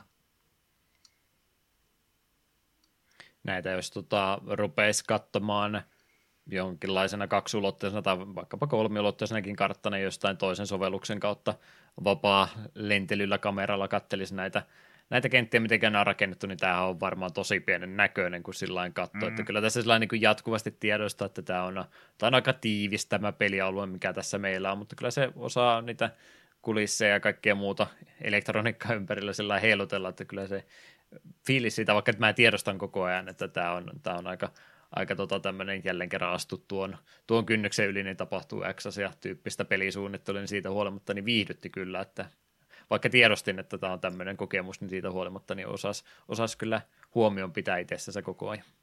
Mm. Ja musta oli tavallaan tuo chapteripohjaisuus auto niin kuin siihen, että ei ikinä ei tuntunut, jos piti backtrackata, että mun täytyy backtrackata ihan hirveästi. Että se oli kuitenkin silleen, ne alueet oli siinä, silleensä kompakteja. Mm. Että silleen turhaa niin kuin samoilua ei niin kuin pelaamiseen tullut. Että oli koko ajan varsin selkeää, mihin mennä ja mitä tehdä. Etenkin kun tässä oli vielä tämä ihme kuidesysteemi, ja painot yhtä nappia, niin se näyttää, että hei mene tuonne. Hmm. Tukeuduitko siihen käyttämiseen kuinka paljon? Öö, välillä. Välillä oli just niin että okei, nyt me en ole täysin varma, että pitääkö, kumpaan suuntaan pitää mennä. Okei, tuonne menen tuonne, joten mä ensin tuonne toiseen suuntaan, koska siellä jotain vapaaehtoista. Mm, no joo, mä olen aivan tismalleen samalla linjalla siinä sun kanssa. Aina täytyy vähän, vähän katsoa väärää suuntaa, että jotain kivaa sinne on sitten laitettukin. Jep, Joo, siellä on panoksia jo, tai muuta kivaa. Mm, jotain poluhaarautumia saattaa olla, missä sitten on toinen reitti, väärä reitti on umpikuja, mutta totta kai se umpikujakin täytyy katsoa, että mitä tänne on laitettu. Ja lähes aina se palkitsee, niin sitten siinä tulee semmoinen fiilis, että no pakko on mennä aina väärään suuntaan sitten jatkossakin katsomaan, että mitä kaikkea täällä on. Mutta aika nopeasti se palauttaa takaisinkin, ettei tässä sillä harhailemaan varsinaisesti pääse. Semmoista eksymisen tunnetta aika harvoin tämän pelin, pelin parissa tapahtuu. Mm. Jonkin verran ainut, semmoista, mikä, mm, sano vaan. ainut mikä mulla meinasi tulla, oli hetken aikaa jumissa. En tajunnut, että okei, okay, tuosta ovesta mun pitää mennä. Kuide näyttää, että siitä mun pitää mennä. Me on kaikki lähialueet tutkinut. Mien löydä, millä me saan tuon oven auki. Siihen varmaan tarvii jonkun patterin tai jonkun. Mun piti vaan rikkoa se helvetin paneeli, niin se ovi mm. aukesi. Koska just oli aiemmin ollut joku, että piti patteri työntää oikeaan paikkaan, että ovi aukeaa, niin me olen tähänkin kuuluu joku semmonen. Mutta ei, se piti vaan rikkoa, koska jollain logiikalla, kun sen luk, sähköisen lukon rikko, niin se ovi pamahti auki. Olisi voinut kuvitella, että se ovi olisi jumittunut kiinni, niin. kun se ei ole enää se avausmekanismi ei ole toiminnassa. Sen jälkeen jatkossa kyllä löin jokaista ovea tai paneelia niiden vieressä. Hmm, se ei kyllä hirveästi, kovinkaan paljon peliä ei panosta tai yritä tämmöisiä tehdä, että äh, Riko ammui jotain, että se ratkeaa sillä, mutta niitäkin näköjään sitten muutaman kerran poikkeus tuli ja oli sama itselläkin, että piti vähän pakitella ihmetellä, että mitäs mun pitää tehdä, että pitääkö mun ja takapäin hakee jotain esiin, että menikö muuta jotain ohi, mutta ei lyö vaan, niin tuo aukeaa siitä sitten. Siihen jo kenttäsuunnittelu ja tämmöiseen, kun sanoi, että semmoista putkimaisuuttahan se on ja eksymisen mahdollisuus aika pieni on, niin se aika paljon sitä tekeekin sitten, että kun, kun on sen aika, että pitää mennä sinne keskusalueelle, mistä polut haarautuu useamminkin, niin se availee niitä ovia sitten aika paljon enemmän. Sillähän tämä pitää sut aika hyvin sitten semmoisella raiteilla, vähän ikävästikin sanottuna, että siellä on aika paljon niitä ovia pistetty sillä säppi, että sä et niitä auki saa, ja ne sitten vaan kentän edistymisen mukaisesti aukeilee sinun edestä sopivalla tavalla, niin sekin on aika hyvin kertoa, että mihinkä voisi mennä seuraavaksi, että mihinkä ylipäätänsä pääseekään. Ja sitten kun ne muut ovet aukeaa, niin niistä yleensä paljastuu vaan, että ne on vaan sitten käytännössä vaihtoehtoinen reitti sinne toiseen paikkaan, niin ne on vaan sitten ne taaksepäin menemistä käytännössä nopeuttaa, kun ne avautuu. Mm. Joo, jotain mun piti siitä ruveta sanomaan, että pikkasen huomaa tässäkin pelissä sitä, että siellä on tiettyjä huonetyyppejä tämmöisiä kierrätetty useamman kerran, mistä mä meinasin laittaa miinusta ensimmäiseksi, mutta mä oikein tiedä, onko se semmoinen asia, mistä periaatteessa kannattaa ruveta nyt se enempää kommentoimaan, vaikka sanoa, että no mä oon nähnyt tämän huoneen nyt edellisessäkin chapterissa aikaisemmin, mutta nyt ruvetaan miettimään jotain tämmöistä avaruustukikohtaa, niin ei se nyt jokainen niin. huone voi uniikkikaan olla. Se olisi vähän samaa, kun mä menisin arvostelemaan jotain kerrostaloa, että no onpas ikävä, kun täällä on jokainen kerros ovet samassa paikkaa, että tässä ei ole selvästikään keskitytty arkkitehtuuriin tarpeeksi, kun tässä ei ole tarpeeksi vaihtelu. Mm. Että, että se on semmoinen asia, mikä pistää silmään joo, mutta tässä, tässä kohtaa tietynlainen pelin kehittäjän laiskuus sallittakoon, että ei nyt tarvitse jokainen huone ihan erilainenkaan olla. Tämmöisiä kumminkin fasiliteetteja kumminkin on tehty, niin ei tarvitse jokainen sairaalasiipi olla erinäköinenkään. Mm. Kyllä, kyllä. Joo, sanoit siitä, että kauhupelaaminen myös aika monesti elementtinä tuo semmoisen, että resurssien käyttö on suht rajallista, niin mitenkä Dead Space-asia hoitaa, oliko, oliko tilanne semmoinen, että mitä minä näillä kaikilla panoksilla tekisin, minä pystyn näitä kaikkia käsissäni pitelemään, vai oliko oikeasti tukalaa stressaavaa tilannetta sen kanssa, että nyt pitää olla kyllä vähän tarkkaavana näiden käytettävien luoteen kanssa, että tässä tulee noutoja pian, kun nämä loppuu kesken. Mm, Itse normaalilla pelatessa, niin yritin olla säästeliäs, ja sitten se kyllä mitä pidemmälle peli eteni, niin sitten siinä rupesi tulemaan, että okei, mun ei ehkä tarvitse olla ihan näin säästeliäs. Et ei mulla ikinä varsinainen pula ollut, mutta samaan aikaan me niin tiedostin, että jos me koko ajan räiskyttelemme mun parhailla pyssyillä, niin sitten niissä ei välttämättä todennäköisesti ole panoksia silloin, kun miltä tarvitsen. Eli yritin tässä perus plasmakatterissa kyllä pysyä, pysyä niin paljon aina kuin mahdollista, kun siihen tuntui kertovan panoksia hyvin. Ja ylipäätään viholliset droppaili myös panoksia kohtalaisen hyvin. Hmm. Ihan kauheita paniikkia esineiden suhteen ei mulla ollut. Silti me tiedo, tiedosti niiden rajallisuuden, mutta se ei ikinä ollut este. Sama kyllä kans, kun ei itsekään alkuun tiennyt, että minkälainen tämä tulee tämän, tämän puolen kannalta, eli että riittääkö panokset vai ei, niin ei oikein osannut, osannut varautua siihen, että onko tämä kuinka eh, kirjaille asetettu, että loppuu panokset kesken nopeastikin, niin samaa tein, että plasmakatterilla melkein kaksi chapteria eh, joka tilanteeseen näin vakiona lähinnä, että ajattelin, että täytyy nyt pitää huolta siitä, että sitten kun niitä parempia aseita tarvitaan, niin niissä myöskin kuteja on, mutta ei se kyllä koskaan semmoista vaatinut. Aika paljonhan se pohjautuu myöskin ihan tuohon viholliskavalkaadiin, mistä myöskin varmaan kommenttia voidaan tässä kohtaa heittää, niin periaatteessahan pelin viholliset, mitä tässä tulee, sieltä tulee heikompaa ja vahvempaa monsteria vastaan, mutta mutta, mutta vaikka sulla on aseita, jotka on selvästikin sillä että tämä olisi semmoinen jonkinlainen hyvä ase tässä tilanteessa, niin se ei ole mikään semmoinen pakote, että voi ei, mulla ole nyt sitä hyvää asetta tässä kohtaa, niin tästä ei tule yhtään mitään. Että sä voit periaatteessa minkä tahansa, tahansa vihollisen hoidella millä tahansa aseella, että se kyllä semmoista stressiä koskaan tulee. Kannattaa toki aseita pyörittää ees takaisin, sulla on neljä, neljä tota asetta, mitä sä voit kumminkin siinä vauhista sitten eh, vaihellakin tarpeen mukaan, niin kannattaa kaikkia kyllä tasapuolisesti käyttää, ettei tule tilannetta, että siitä suosikista ne panokset loppuu, mutta toisaalta sekin, että nimenomaan ei tule sellaista tilannetta, että olisi niin kuin pakko säästellä jotain tiettyä asetta sen takia, että siellä voisi tulla sellainen tilanne, missä sitä tarvii. Aika rohkeasti saa kaikkia käyttää. Mm, kyllä. Ja siitä, tässä kohtaa... Mm, saat ehdottomasti siitä asiasta mainit, joka ei siis pohjustamista tarvikaan, kun sä tiedät tasan tarkkaan, mistä puhuu. Joo, aseiden käytöstä ja siitä, minkä takia millä tahansa aseella vihollinen tappaa, niin tämä pelin vihollisista voisi mainita semmoisen pikkujutun, että nämähän ovat suomalaisiksi tällaisia varsin pitkä teräväraajaisia veijareita ja niiden tappamissa on semmoinen pikku juju, että siihen voit sillä ihme rynkkäasella niitä ampua rintakehään ja ne ei hirveästi asiasta välitä. Mutta sitten jos sie strategisesti katkot niiltä raajat, niin johan rupeaa tapahtumaan. Toki siinäkin on sitä juttua, että jos jalat lähtee irti, niin kyllä se edelleen se lattialla ryömii sinua kohti, että si- mutta muutama strateginen osuma niihin teräviin raajoihin ja päähän ja niin, että päät ja raajat lentelee irti, niin johan ne vihollisetkin pysähtyy.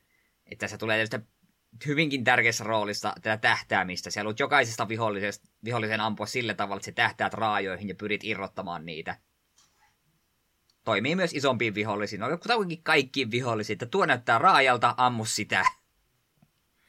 Tämä on no, siinä mielessä ihan tänäkin päivänä aika, no en sano ehkä, en sano välttämättä nokkelaa, mutta semmoista erittäin piristävää vaihtelua kaikkien muuhun, muuhun tämmöiseen tota, asiaan, mitä sä oot jo selkäytimeen kiteyttänyt aika hyvin aikaisemmin, että räiskintäpeli ammu päähän, niin tässä joutuu heti ajattelemaan ihan eri tavalla, että se päähän ampuminen ei ole yleensä oikein auta mitä Joo, jotkut perusviholliset kuolee kyllä silläkin tarvittaessa, mutta tässä niin oikeasti joutuu sen sekunnin ottaa enemmän, että ei pelkästään se, että mä rupean vaan ampumaan sinne suuntaan, missä jotain li- liikkumista tapahtuu, vaan nyt täytyy taas katsoa, että aha, tämä on taas tämä vihollinen, että nyt täytyy tällä tavalla joko tappaa se mahdollisimman nopeasti, tai jos on oikein tukala tilanne, niin ainakin hidastaa sitä, että kyllähän ne refleksimäisetkin tota ampumiset tässä auttaa, auttaa kyllä, että jos on se oikein yllättäen pääsee vihollinen lähelle, niin kun sä niitä ammut partaloon tai johonkin muuhun, niin kyllä se yleensä jotain feedbackia antaa sekin, että ne ainakin vähän rupeaa hoipertelemaan tai jotain muuta,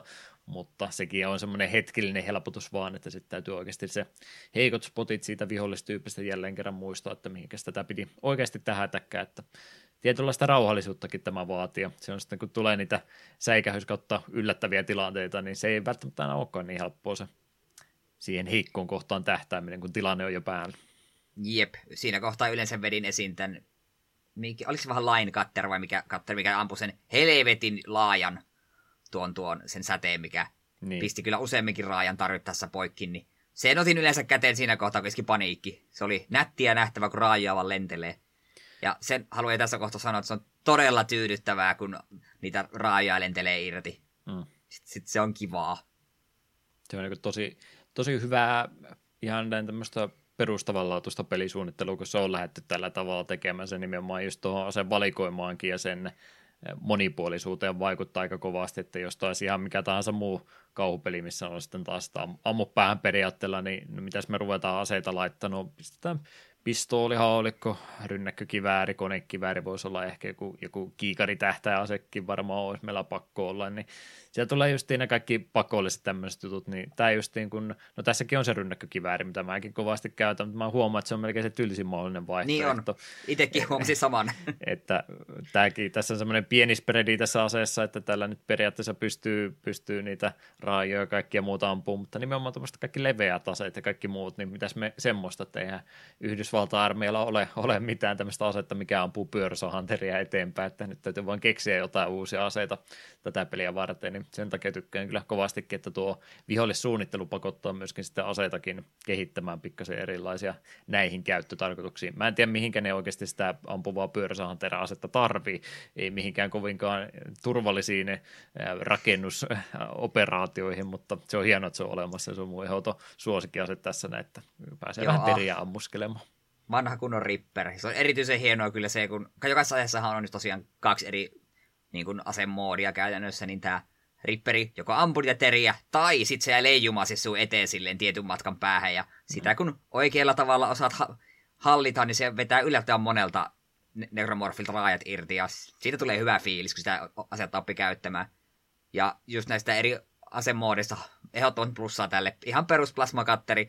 Siinä ei ole, on periaatteessa vain yksi peli, moodi, mutta toisesta moodin nappia kun painat, niin se kääntyy toisinpäin, kun se on joko niin kuin vaaka- tai pystysuunnassa leikkaa, niin tilanteen mukaan, että okei, nyt meidän tähtää jalkaan, nyt käännetään toisia ja ammutaan sitä käsi irti. Hmm. Ah, sillä ihan perusaseeksi niin älyttömän kiva. En muista missä muussa pelissä tällainen pelin niin sanottu peruspistooli on noin hauska ja monipuolinen asia käyttää. On, on tosi näppärä ase ja sitäkin pystyy sitten kehittämään vielä matkan varrella lisää, ja sitä voi periaatteessa pelin loppuun asti kyllä kantaa mukanaankin, ja olettaisiin, että ihan hyvin sen kanssakin vielä asiat onnistuisi. Mm. Ja joo, tosiaan tuohon, siinä mielessä peli myöskin nokkeloon ja seuraa, että mitä aseita sä käytät, niin se myös voi olla nuo ase, asedropit tai siis panos, panosdropit, mitä matkan varrella tulee, että sä et ikinä oikeastaan saa mitään muuta. No joo, tämä itse asiassa sanon suoraan, että ei tule näin ainakin mulle jäi fiilis, että se ei, ei tota pelin varrelta, niin ne panokset, mitä sinne on ripoteltu, niin ne on pelkästään niitä, niitä aseiden panoksia, mitkä sulla tällä hetkellä mukanakin on, että siinä mielessäkin se kyllä suosittelee niitä sun omia suosikkeja matkan varrelta valkkailemaan, ja se sitten kun tosiaan niitä pystyy upgradeaamaankin aika paljon, niin ei, ei tarvitse ottaa aina niitä neljää uusinta, vaan voit nimenomaan semmoisen itselle mieleisen työkalukokonaisuuden näistä aseista sitten valkata. Mm. Ja se oli musta siinä mielessä just hyvä syystä, kun me esimerkiksi skippasin liekiheittimen kokonaan, mulla ei ollut varaa siinä kohtaa, kun se tuli, ja sitten se vaan jäi. Mm. Jossain kohtaa me havahdin, että totta, tämä peli ei ole antanut mulle yhtään ainutta lie- liekiheittimen panosta, koska me ei käytä sitä asetta. Tämähän on näppärää. Ei tuu semmoista fiilistä, vitsi, mun on kyllä pakko se ase hankkia, koska mulla on niin paljon panoksia ja muut, muista aseista alkaa panokset loppua. Se on hyvää pelisuunnittelua minun mielestäni. Mm. Kyllä, kyllä. Noiden aseiden upgradeaaminen ja tämmöinen, niin se käyttää ominaisuutta tai kulutustavaraa nimeltä Power Nodea, jota harvakseltaan matkan varrella saa, tai kymppitonnilla sitten rahaakin tässä pelissä, nimittäin on krediittejä semmoisia, niin pystyy niitä ostamaan. Toi aseiden upgradeaaminen on kyllä aika kallista puhua tässä, on. tässä hommassa, että aika pieniä, pieniä bonuksia tuntuu tulevat, aika tarkkaa jokaisen huoneen nuohoamista ja siitäkin huolimatta niin ei oikein tunnu rahat, rahat siihen sillä tai ainakin itse huoloa aika paljon sitä rahaa sillä että tota, tota, nestemäisessä muodossa sanottakoon näin pitää. Mä liquefied-sanalle keksinyt parempaakaan su- suomennosta, niin haluan pitää, että sitten kun oikeasti tarvii jotain medkittiä tai muuta ostella, niin niitä sitten saakin myös rahalla hyvinkin nopeasti, niin niin, niin, niin, ei niitä vitti hirveästi power nodeakaan sitten ostella muuten vaan, niin toi itse upgradeamispuoli, niin se on, se on aika kallista tässä näin, että kannattaa varautua siihen, että jos tasaisesti rupeat niitä spreadaamaan jokaisella aseelle, niin et tuu niitä kovinkaan tehokkaammiksi sitten saamaan. Hmm. Sen itse asiassa voisin mainita, että inventaariosta, että sulla on harallinen määrä inventaariossa, jos sitten upgradeat sun armoria, niin se samalla antaa sulle inventaarioslotteja lisää, niin se oli pikkusen turhauttavaa se sille, että power nodit ei vie sun inventaariossa tilaa, kuten ei myöskään perusraha, mutta mm. jos on tämmöisiä kalliimpia myytäviä asioita, minkä käyttötarkoitus on vain myydä, niin ne vei inventaariossa slotin, niin miksei ne voinut olla suoraan vaikka krediittejä, että hei, sen sijaan, että se voit kantaa tämän kauppaan ja myymään sen viillä tonnille, miksi se voinut olla vain viisi tonnia, ja samoin sitten kun näitä skematikkeja, jotka sun pitää viedä kauppaan, että saat uusia esineitä ostettavaksi, niin nekin vei sulta inventaarioslotteja. Mm. Niin miksei nekin voisi voinut olla sellaisia niin kuin, vaikka niin kuin power nodit, mitkä ei vie slotteja ollenkaan. Niin se aiheutti pientä ärtymystä myös tuon inventaariosuhteen. Muut, muuten ei varsinaista ongelmaa ollut, mutta tuo vaan jäi ärsyttämään, kun välillä, välillä kävi sille, että ah, mä löysin skematikin. Mien halua pitää tämä inventaariossa. No, backtrackataan kaupalle, nyt se on siellä, nyt voin jatkaa pelaamista.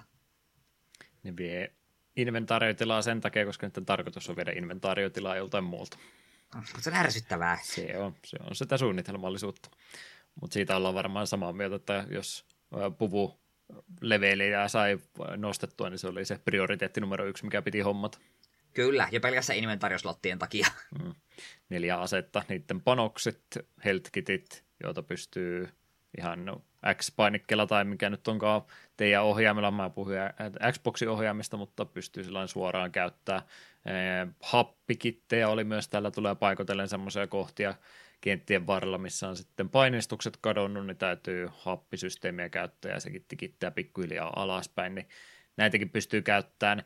Noin tuommoiset hapettomat tilat, mitä oli, niin ne on kyllä suunniteltu sen pohjalta, että ne on tarpeeksi lyhkäisiä, että jos et ole koskaan upgradeannut sun happikapasiteettia, mitä sä pystyt puvussa pitämään, niin ne kyllä pystyy hoitaa. Tai sitten nämä tota, tota, happi patruunat, mitä sellaiset inventoorissa on, niin niilläkin pystyy asiaa paikkaamaan, mutta ne oli semmoisia suht tarpeettomia mielestäni, mä en niitä yleensä mielellään mukana niin kovinkaan paljon kanniskellut, yleensä jopa myyn monet pois.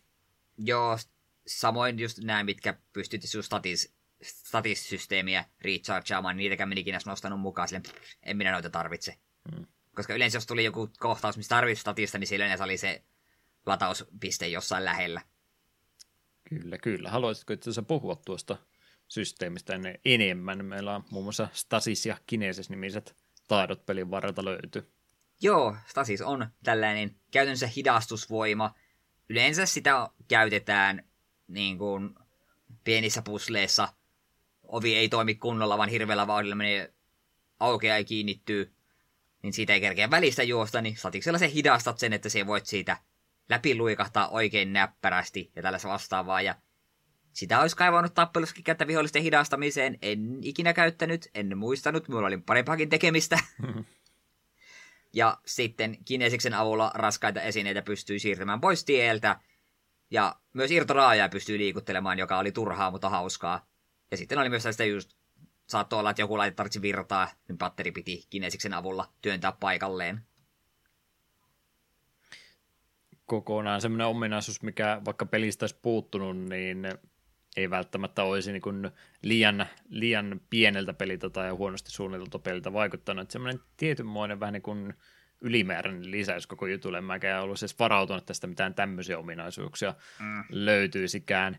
Vähän sellainen alikypsytetty ominaisuus ainakin omasta mielestäni. Niin on se ihan kiva, että se nimenomaan sitä vaihtelua siihen pelaamiseen tuo, kun on jotain, että vie se patteri tonne sitä leijuttelemalla paikasta A paikkaan B, mutta ei se loppuviimeiksi niin paljon vaihtelua tuohon peliin tuo, että se ainakaan mun pelikokemusta olisi mitenkään enempää plussalle vienyt tämän kanssa. Ei se missään kohtaa ärsyttänytkään.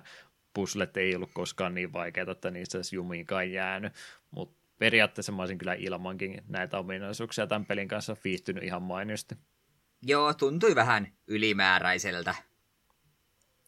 Se tota, joo, on, on oma mittarinsa tuossa sun puvun selkäpuolella. Tuo helttimittari näkyy suoraan, mikä on ihan näppäreästä siis, tai tämä, tämä energiamittari näkyy myöskin sitten omana juttuna, että sitä näkee paljon, kun sitä pääsee käyttämään.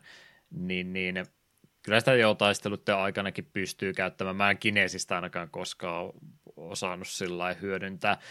Siellä on räjähtäviä tynnyreitä tai vastaavan näköisiä esineitä, mitä voisi liikutella parempiin paikkoihin, mutta se vaatii kyllä semmoista näppäryyttä, jotta mulla nyt ei ei, ei ollut kiinnostusta lähteä kokeilemaan kanssa. Tasista mä käytin sitä hidastusta pariin kertaan peliaikana.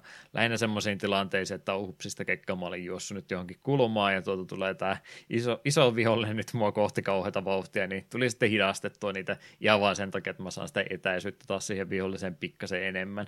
Mutta mut, kaikki peliviholliset pystyy, ainakin tuntuisi siltä, aina no nyt otetaan itse asiassa yksi kommentti. Yksi, yksi vihollinen on semmoinen, että se on pakko käyttää stasista siihen, että siitä pääsee eteenpäin ainakin. Voi olla, että näitä tilanteita tulee myöhemminkin, mutta ei ole semmoinen taistelun kannalta välttämättömyys, että näitä rupeaisi käyttää. Se on enemmän sitä puzzle-ratkontaa ja tämmöistä. Mm. Kinesiksen kanssa mä rupesin vasta tota, puolivälissä pelaamista huomaamaan, että hetkinen, täällä on muuten tietyissä huoneissa niin piilotettu jotain krediittiä tai muuta semmoisiin niin, paikkoihin, niin, minkä ei ylety, niin se oli ihan hauska, että niitäkin välillä pongaili, että mikä sieltä, mikä sieltä kimmeltääkään, että aha, siellä oli jotain piilotettu, niin ei muuta kuin leijutellaan tänne itteensä päin, niin kiva löydös. Mm. mm mainitsit tuosta, että HP ja statiksit ja niin näkyy siitä suoraan sun puvun selkäpuolelta. Se on tosi hienoa niin kuin user interfacein käyttöä. Samoin kuin mä just näihin hapettomiin tiloihin, niin näkyy sun puvun siinä selkämyksessä näkyy sekunnit, miten pitkään voit siellä olla. Ja aseella, kun, aseella kun tähtäät, siinä näkyy aina jonkinlaisella näytöllä ammukset. Että sulle periaatteessa on mitään niin kuin, turhaa informaatiota silleen niin kuin, pelinäytöllä, vaan ne kaikki on siinä hahmossa, joka on tosi siistiä ja näppärää. Tykkäsin. Mm. Hyvä pointti tuokin. Kyllä, kyllä. Mitäs muita ominaisuuksia pelistä vielä löytyy?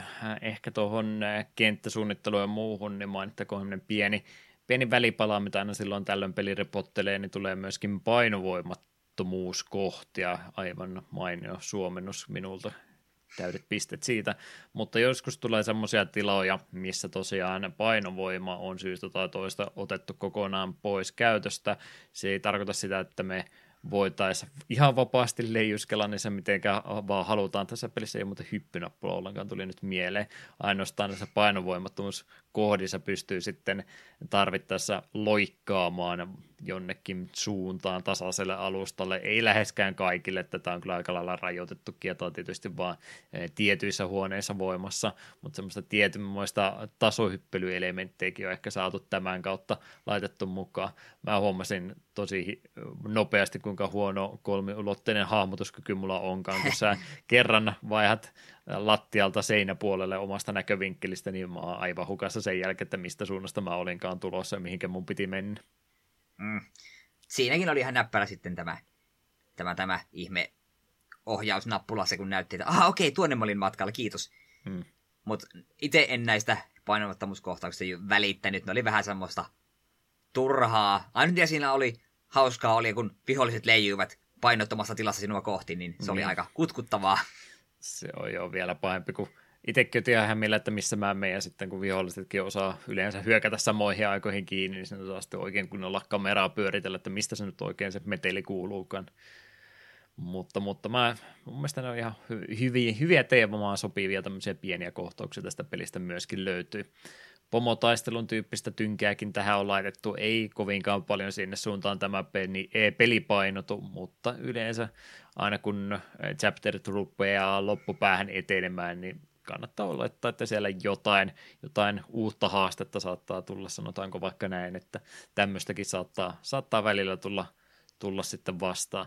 Niin ehkä se sitten siinä mielessä tuo ää, asevalikoiman uniikkius, niin ikävällä tavalla saattaa tietyssä kohtaa korostua, että jos tulee, tulee jotain isompaa pomotaistelua, niin sä et sitten välttämättä kaikilla aseilla oikein pystykään niitä vastaan ottelemaan, ottelemaan kovinkaan tehokkaasti, kun se sun pyöröteräs ei välttämättä lennäkään niin kauas kuin sä toivoisit lentävän ja lähemmäksi ei missään tapauksessa uskalla mennä, niin tämmöisiä kohtia saattaa välillä tulla, että sun eh, loadoutti saattaa olla vähän huono tiettyä tilannetta varten ja siihen ei oikein voi etukäteen mitenkään varautua, mutta pieni, pieni tota, eh, talletuksen lataaminen ja visiitti edellisellä kaupalla ja vaikkapa pieni ää, eh, tota, kutien lipastaminen ja tämmöinen siinä kohtaa, niin ratkaisee kyllä tämmöisetkin ongelmat. Joo, tosiaan tuossa alkupohjustuksessa mainitsin, että konsoleillehan tätä alun perin ee, kehitettiin ja myöhemmin sitten myös se PC-versiokin tuli mukaan, mukaan hommaan, mutta kävikös meillä nyt sitten tällainen omituisesti, että minä PC Master Racein edustajana halusin pelata tämän ohjaimella ja konsol Pesant Eetu pelasin näppiksellä ja hiirellä. Mitähän tässä nyt oikein tapahtui? Tässä pääsi tällä tavalla nyt käymään mä en, mä en päässyt sinuiksi niin ollenkaan näppisen hiirikontrollissa tämän kanssa. Mä yleensäkin kyllä yleensä, jos mä räiskintäpelissä pelaan ohjaimella, niin se on sitten nimenomaan näitä kolmannen persoonan räiskintäpelejä, mutta mä niin olin jotenkin tunnistavina kaikkea tämmöistä omituisesta pädi-käännöskiihdytyksistä ja kaikista muista ominaisuuksista, niin mulle ei niin sopinut näppisiirikombinaatio tämän pelin kanssa kyllä ollenkaan Mielestäni se oikein röyhkeästi tai äh, oikein reilustikin osoittautui siinä kohtaa, kun se inventaariotakaan pysty selailemaan näppiksellä ja hiirillä ilman, että sä rupeat ihan niin kuin suuntanäppäimiä näppäilemään vai Joo, se oli, se oli aika kamalaa, sen mm. myönnän. Joo, se niin kuin huomasi, että ei, ei tätä kyllä ole missään tapauksessa näppiksellä ja hiirille suunnitellut, sitä voi pelata niin, mutta mulla tuli ainakin parempi fiilis siitä, että sai ohjaimella tämmöistä peliä pelata. Vaikka tähtääminen mulla on aivan, aivan kuraa ohjaimen kanssa, kun mä en sitä koskaan opetellut, mutta kuten mä ei tule kuvailin, niin tämä oli mun Resident Evil 1 kokemus, kun kaikki muut sanoo, että se tankkikontrollit on hyvät, koska se luo sitä kauhun tunnelmaa, kun se on vähän omituinen se tähtääminen. Niin mulla oli ihan sama efekti nyt tämän kanssa 13 vuotta myöhemmin, kun mä en ole pedillä opetellut pelaamaan, niin mun tähtääminenkin oli vähän hitaampaa tässä. Näin. Sehän sopi tähän peliin aivan mainiosti. Hmm. Itse tosiaan aloitin hiiri, hiirellä ja näppiksellä ja en, en kokenut mitään ongelmaa. Oli se vähän ehkä outo ja silleen, mutta se toimi ihan riittävän hyvin koska tämä kuitenkaan niin nopeatempoista ja intensiivistä ollut.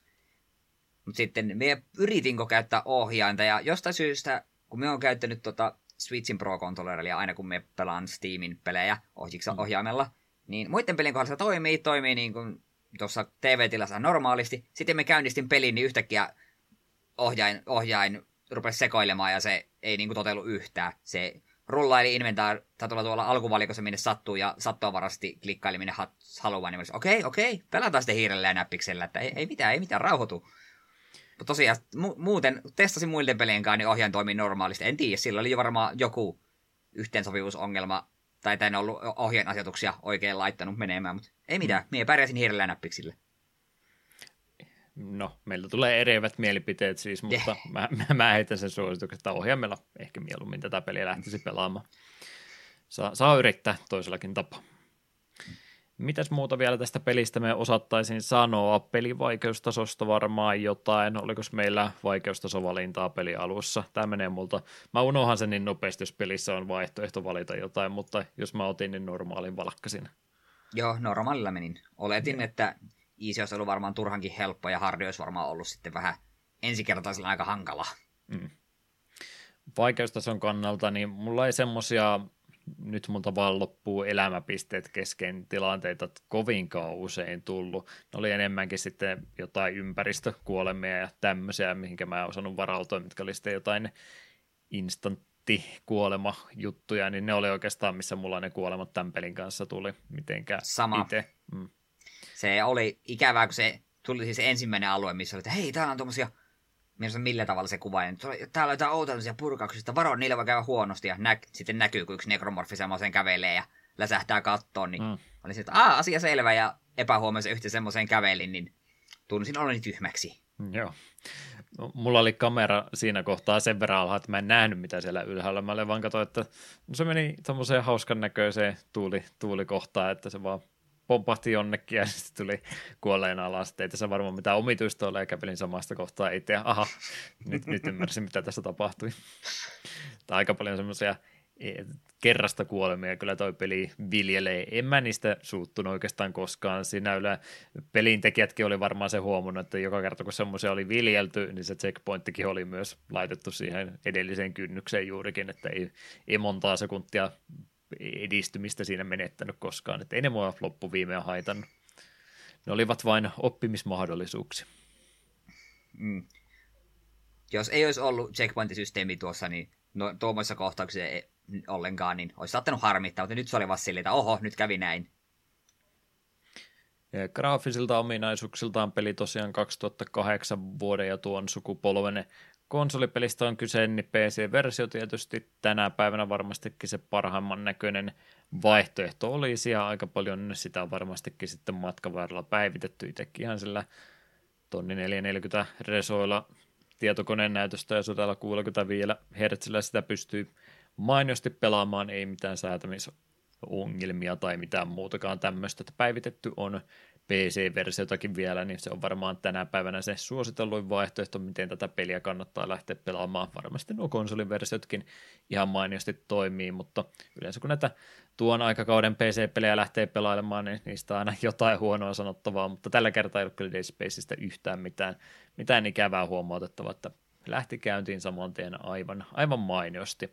Mutta mitenkä noin ulkoasultaan niin peli näytti nyt PC-version kautta pelattuna? Oli ihan riittävän nättiä. Alueet oli tunnelmallisia ja ei nyt ehkä kaikkein terävintä terävä piirtoa ollut päähahmot ja muut, mutta ihan silleen riittävän nättiä. Tämä on vähän ehkä ongelmallinen nämä tämmöiset pelit, mitkä öö, on aika lähellä sitä meidän aikarajaa, kun niitä on vaikea sanoa, että ne näyttää aivan hirveältä, koska eihän ne oikeastaan mikään näytä, ellei se ole tarkoituksella tehty kuin todella rumaaksi. passelipeli. Se, että semmoiset te- tekstuurit oikeastaan niin ihan hyvin aikaa kestää, kun isolta, isolle resoluutiolle pelit vielä laittaa, että ehkä se ikääntyminen näkyy sitten jostain hahmoanimaatioista enemmänkin ja pelin valon käytöstä, että ihan hirveästi RTX vielä tässä kohtaa olla hyödynnetty, mutta näin ylipäätänsä niin ihan hyvin on minun mielestäni aikaa kestänyt kumminkin tuo peli, että ei, ei kyllä mitään moitittavaa sen suhteen, että ei kehtaisi suositella sen takia, että peli on niin rumaan näköinen jo tänä päivän. Mm. Hyvin pitää, pitää vielä pintansa ulkoasun puolelta ainakin tuo peli. Mitenkäs sitten musiikkipuoli? Jason Graves olisi Eh, henkilö, joka musiikit tätä peliä varten on säveltänyt. Hän on muutenkin elokuvaa, TV-sarjaa ja pelimusiikkia säveltänyt. Eh, ei ole mihinkään tiettyyn pelisarjaan varsinaisesti kiinnittynyt. Näihin tota, Dead Space-peleihin, joihinkin on tehnyt, tehnyt musiikkia, Tomb Raiderin rebootia, esimerkiksi Far Cry-pelisarjasta Primal-osa sieltä löytyy hänen nimensä ja tällä, että enemmänkin semmoinen elokuvamaisempi videopelisäveltäjä taitaa hän olla, jos lähtee näitä hänen tuotoksiaan käymään tarkemmin läpi, mutta mitenkäs tuo äänipuoli ja musiikkipuoli, ne on aika tärkeitä tekijöitä, kun jonkinlaista tunnelmaa pitäisi lähteä luomaan. Öö, musiikkimaailma ei ollut minun mielestä semmoista, mitä me vapaa-ajalla kuuntelisin, mutta se oli pelin, pelin oikein sopivaa, että ahdistavaa ja painostavaa. Tun, olo oli sellainen, että nyt ollaan yksin avaruusasemalla ja asiat ei ole hyvin. En edes pelatessa oikein osannut kunnolla keskittyäkään musiikkeihin, huomasin vaan sitten, kun yritin vähän paremmin, että se osaa olla hiljaa silloin, kun pitää olla hiljaa ja sitten kun tilannetta on, niin se myöskin hyvin nopeasti, nopeasti nousee sitten aika uhkaaviin musiikkiin ja tämmöisiä, että se reagoi aika nopeasti pelitilanteiden muutoksiin tuo pelin soundtrack ja se on tietysti semmoisia asioita, mitä ennen ei pystynyt tekemään ja nyt kun ollaan tässä lähempänä kymmenen vuotta sitten tapahtuneita juttuja, niin tämmöisiäkin ominaisuuksia rupeaa peleistä löytymään, niin niistä ehdottomasti plussaa aina täytyy antaa myönnettäköön, että en tosiaan hirveästi irti saanut, kun mä yritin tätä soundtrackia sitten muistiinpanoja kirjoittaessa ruveta erikseen kuuntelemaan, että ei se sillä toimi. Se on siinä pelin pelaatessa, se sopii siihen ja ei, ei sitä oikein muuta sitten enää se, sen ulkopuolella pysty sanomaankaan. Mm. Se tarvii sen pelin siihen ympärillensä, että pystyy sitä oikein, oikeasti arvostelemaan. Mm. Kyllä, kyllä. Mitäs sitten, jos tämän jälkeen pelihän siis 12 chapteria taitaa yhteensä pitää, pelikelloa semmoista 10 tuntia taitaa aika lähellä olla, tunti, kolme varttia per chapteri, semmoinen rauhallinen pelityyli taitaa, taitaa pelaajalta aikaa tämän kanssa viettää, ettei mikään mahdottoman pitkä epos olekaan, eikä tarvikaan olla se mun mielestä tämmöiselle pelille aivan mainio mittakin. Mm. Mutta jos tuon pelailun jälkeen vielä jäi vähän semmoista makua, että voisi Dead Spacea enemmän pelata, niin mitäs vaihtoehtoja meillä sitten vielä olisi? Joo, Dead Space 2 tuli 2011 ja se on myös minun tietojen mukaan varsin arvostettu ja pidetty peli. 2013 tuli sitten kolmas osa, joka on pelinä ihan ok, mutta ahne EA halusi siihen mikromaksuja, joiden taakse on laitettu vähän semmoisia helpotuksia ja kaikkea muuta ilmeisesti panoksiakin voi ostaa ihan vain mikromaksuilla paikoitelle, joka on aika erikoinen ratkaisu. Ja sen lisäksi ei ole niin tarinavetoinen ja kauhuelementtejä on tiputettu pois toiminnan edeltä, niin se on, kolmannen on saanut vähän ristiriitasta palautetta ja sitä pidetään yleisesti kuitenkin sai pelisarjan huonoimpana. Sitten ensi vuonna olisi tulossa tästä ykkösestä vielä remake, ja täytyy myöntää, että siihen on nyt vähän mielenkiintoa itselle, että minkälainen siitä on tulossa. Ja Pääsarjan lisäksi löytyy kaksi spin-offia, Dead Space Extraction vuodelta 2009 ja Dead Space Ignition vuodelta 2010, ja näistä en osaa sanoa yhtään mitään. Ei välttämättä tarvikkaan. Joo, remake kyllä. Nyt kun tätä pelailee, niin mä en tiedä, onko tämä peli, mikä sitä kaikkein eniten tarvii, se, ei ole mikään lista, mikä, ei ole olemassa listaa, missä on tärkeysjärjestyksen pelit, jotka täytyy tehdä remakeä, mutta ymmärrän valinnan kyllä nyt tämän pelailun jälkeen, että moni siitä varmaan vähän semmoista ulkoa suloistoa vielä enemmän saattaisi kaivata tai muita lisäyksiä pelille, mutta, mutta, mutta en mä semmoisena välttämättömyytenä tuota remakeä pidä tämmöistä pelittää tässäkin muodossa ihan hyvin, josta se kysymys varmaan muodostuukin nyt sitten lopuksi. Toki jos vielä jotain muutakin oli mielellä, niin saa, saa sanoa, mutta noin ylipäätänsä, niin minkälainen fiilinki jäi alkuperäisen Dead Spacein pelailusta? Pidin itse asiassa aika paljonkin. Oletin, että tämä on varmaan ihan passeli ja totesin, että tämä oli itse todella passeli. Toimii niin pelinä vieläkin hyvin. Pelaaminen oli hauskaa. Tämä olisi voinut olla vielä pelottavampi, että siinä mielessä, no ei nyt pettymys, tämä erilainen kokemus, mutta se ei oikeastaan haitannut itseäni, koska niiden raajojen repiminen irti vihollisilta oli vain yksinkertaisesti hauskaa. Ja pelaaminen oli kivaa, ja kyllä me koko ajan niin kuin halusin mennä eteenpäin ja vähän niin kuin selvittää, että okei, mikä tämä juttu on, mit, mitä nämä nekromorfit tarkalleen ottaen on. Ja koska nyt en peliä kertaa loppuun pelata, niin olen jo Wikipediasta vähän lueskellut, mistä tässä kaikesta oli kyse, ja etenkin tuota remakeä kohtaan niin on kovat mielenkiinnot. Ja vähintään tuon kakkosen haluaisin myös jossain kohtaa pelailla. Niin kyllä tämä myltä saa ehdottomasti niin kuin suositukset, jos kolmannen persoonan pelit on mieleen. Joo, tuo oli tota, Dead Spacein takana ilmeisesti on loreakin aika paljon, että tässä voi jopa jonkin verran aikaa viettää lukemalla kaikkia muita, muita elementtejä pelisarja ympäriltä, että on tarinapuolenkin jonkin verran jopa panostettu, mikä on ihan hieno juttu tämmöiselle pelille. Joo, mä olen myös erittäin yllättynyt siitä, miten mukavaa aikaa tämä peri, e, pelin parissa onnistuikin viettämättä. En mä osannut arvata, että tästä tämmöinen e, peli, peli tota valinta tulee, Mä ajattelin, että nopsaa vaan kokeillaan ja sen pohjalta puhutaan, mutta itse asiassa viihdyin varsin hyvin tämän pelin parissa, että olin, olin siitä itsekin yllättynyt ehdottomasti semmoista parasta antia, mitä tuolta aikakaudelta tulee, että silloin tietysti pelitrendit jo muuttunut kovastikin ja ehkä, ja nyt ei tämä tämän tyyppinen peli ole ehdottomasti kuollut mihinkään, mutta se, että tämmöistä triple A-tason julkaisua tämän tyyppisestä pelijulkaisusta 10 tunnin yksin peli, jossa ei ole mitään multiplayeria tai muuta, niin on, on aika riskaapeli sijoitus tänä päivänä, että näistä nyt vähintäänkin täytyy 40 tunnin roolipelejä tehdä avoimella maailmalla, niin siinä mielessä vähän katoavaa kansanperinnettä taitaa tämän tyyppinenkin peli olla tällä budjetilla toteutettuna. Kyllähän tätä indie-versiota tietysti vastaavasta löytyy, mutta jotenkin tuntuu vuosi 2008 jo niin kovin kaukaiselta, mihinkä tämä aika oikein menee. Mm. Vastahan tästä puhuttiin uutena pelinä ja nyt, nyt se on jo takapölkyssä. Voiko, voiko julmempaa kohtaloa tuotteille toivokkaan. Mutta joo, erittäin hyvä fiilis jäi pelistä. Puolitoista peukkua ainakin annan ylös. Remakeä odotellessa.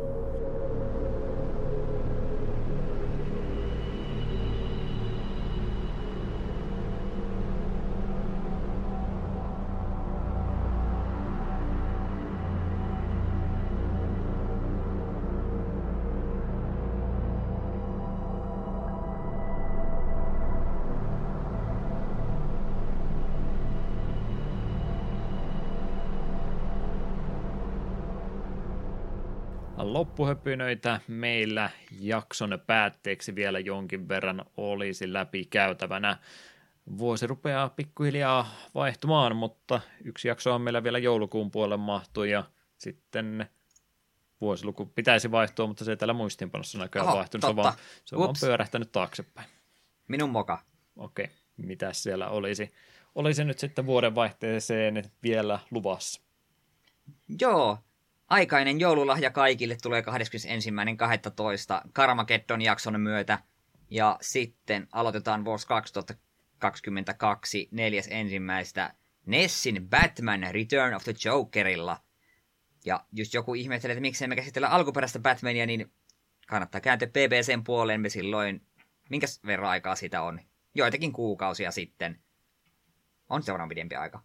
Herra, ja sitä nyt vuosia ainakin on. Ei. Onko mukaan niin pitkä? Oo. Eikö se ollut 399 jakso, kun me ei, ei meitä huolettu 400 jaksoa Eikö niin, niin, niin, kyllä. Meidät otettiin yhtä sitä ennen ja nekin tekee joka toinen viikko, niin sitä tämä vuosi on aika hyvin olla, olla tässä mennytkin sen, siinä tapauksessa.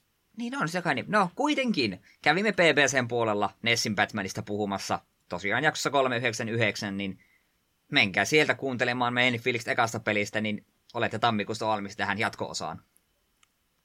Kyllä, kyllä. Batmanilla vuosi sitten käynti. Kyllä. Jeps, jeps. Mitäs muuta vielä sitten yhteydenottokanavia ja muuta Gmailissa? Ei ollut mitään tarkastin. Takapelkky.wordpress.com osoite, josta jotain Mm. Pitäisikö meidän luopua koko sähkö, tai siis kotisivusta? Eihän kukaan käytä kotisivuja edes ylipäätänsä, mitä me tuolla tehdään. Ei, Kahden miksi, viikon välein mie käyn sinne laittamassa uuden niin, jakson. Mä, mä, tiedän, ja mä haluan vapauttaa sun työpanostasi johonkin muuhun hommiin, kun sitä käy päivittämässä. No, Rupean laittaa Facebookin meemejä. Aina vaan huonommaksi menee. Voisiko, voisitko TikTok-kanavan avata meille ja tehdä hauskoja ei, 15 ei. minuutin sketsivideoita? Ja sitä paitsi minulla on työkaverilta varma tieto, että eihän edes nykynuoret käytä enää TikTokia, vaan ne käyttää jotain helvetin zoomerangia. Aha, sekin on jo lähtenyt suosiosta siis pois. Nä, näin minulla on kerrottu. En, en totuutta en tosista tiedä. Hmm. Ei me olla, olla nuorisoa enää, niin ei, ei, ei olla hetkeä me ollaan, oltu. Me ollaan askel tai kaksi ainakin jo perässä. Jep. Sähköpostia voi kumminkin laittaa osoitteeseen takapolkky ilman öönpisteitä at gmail.com ja kyllä se Facebook ja Twitterikin vielä olemassa on. Discordi kumminkin se paras kanava on, jos meille yhteyttä haluaa olla ja muuta rypaattelemaan tulla, niin ei muuta kuin sinne vain. Jopa joo, ei me noita muita juttuja edelleenkään mainosteta, vaikka ne tuossa edelleen lukee. Katsotaan, jos joku se joskus oikein rupeaa kunnolla ja YouTubeenkin mulla olisi yksi videosarja, tai no joo, videosarja sanotaanko näin, niin mitä mä haluaisin toteuttaa, niin nyt on ainakin taas kalusto ja kaikki muu kunnossa, niin katsotaan missä kohtaa sitä jaksaisi tehdä. Mutta sitä odotellessa minä kiitän jälleen kerran yhden jakson loppuun asti kuuntelusta ja kyseisen Eetulta, onko kauniita sanoja jakson päätteeksi mietitty? Äh, nauttikaa siitä, että pakkasta alkanut, niin on hyvä syy juoda kuumaa höyryävää glögiä.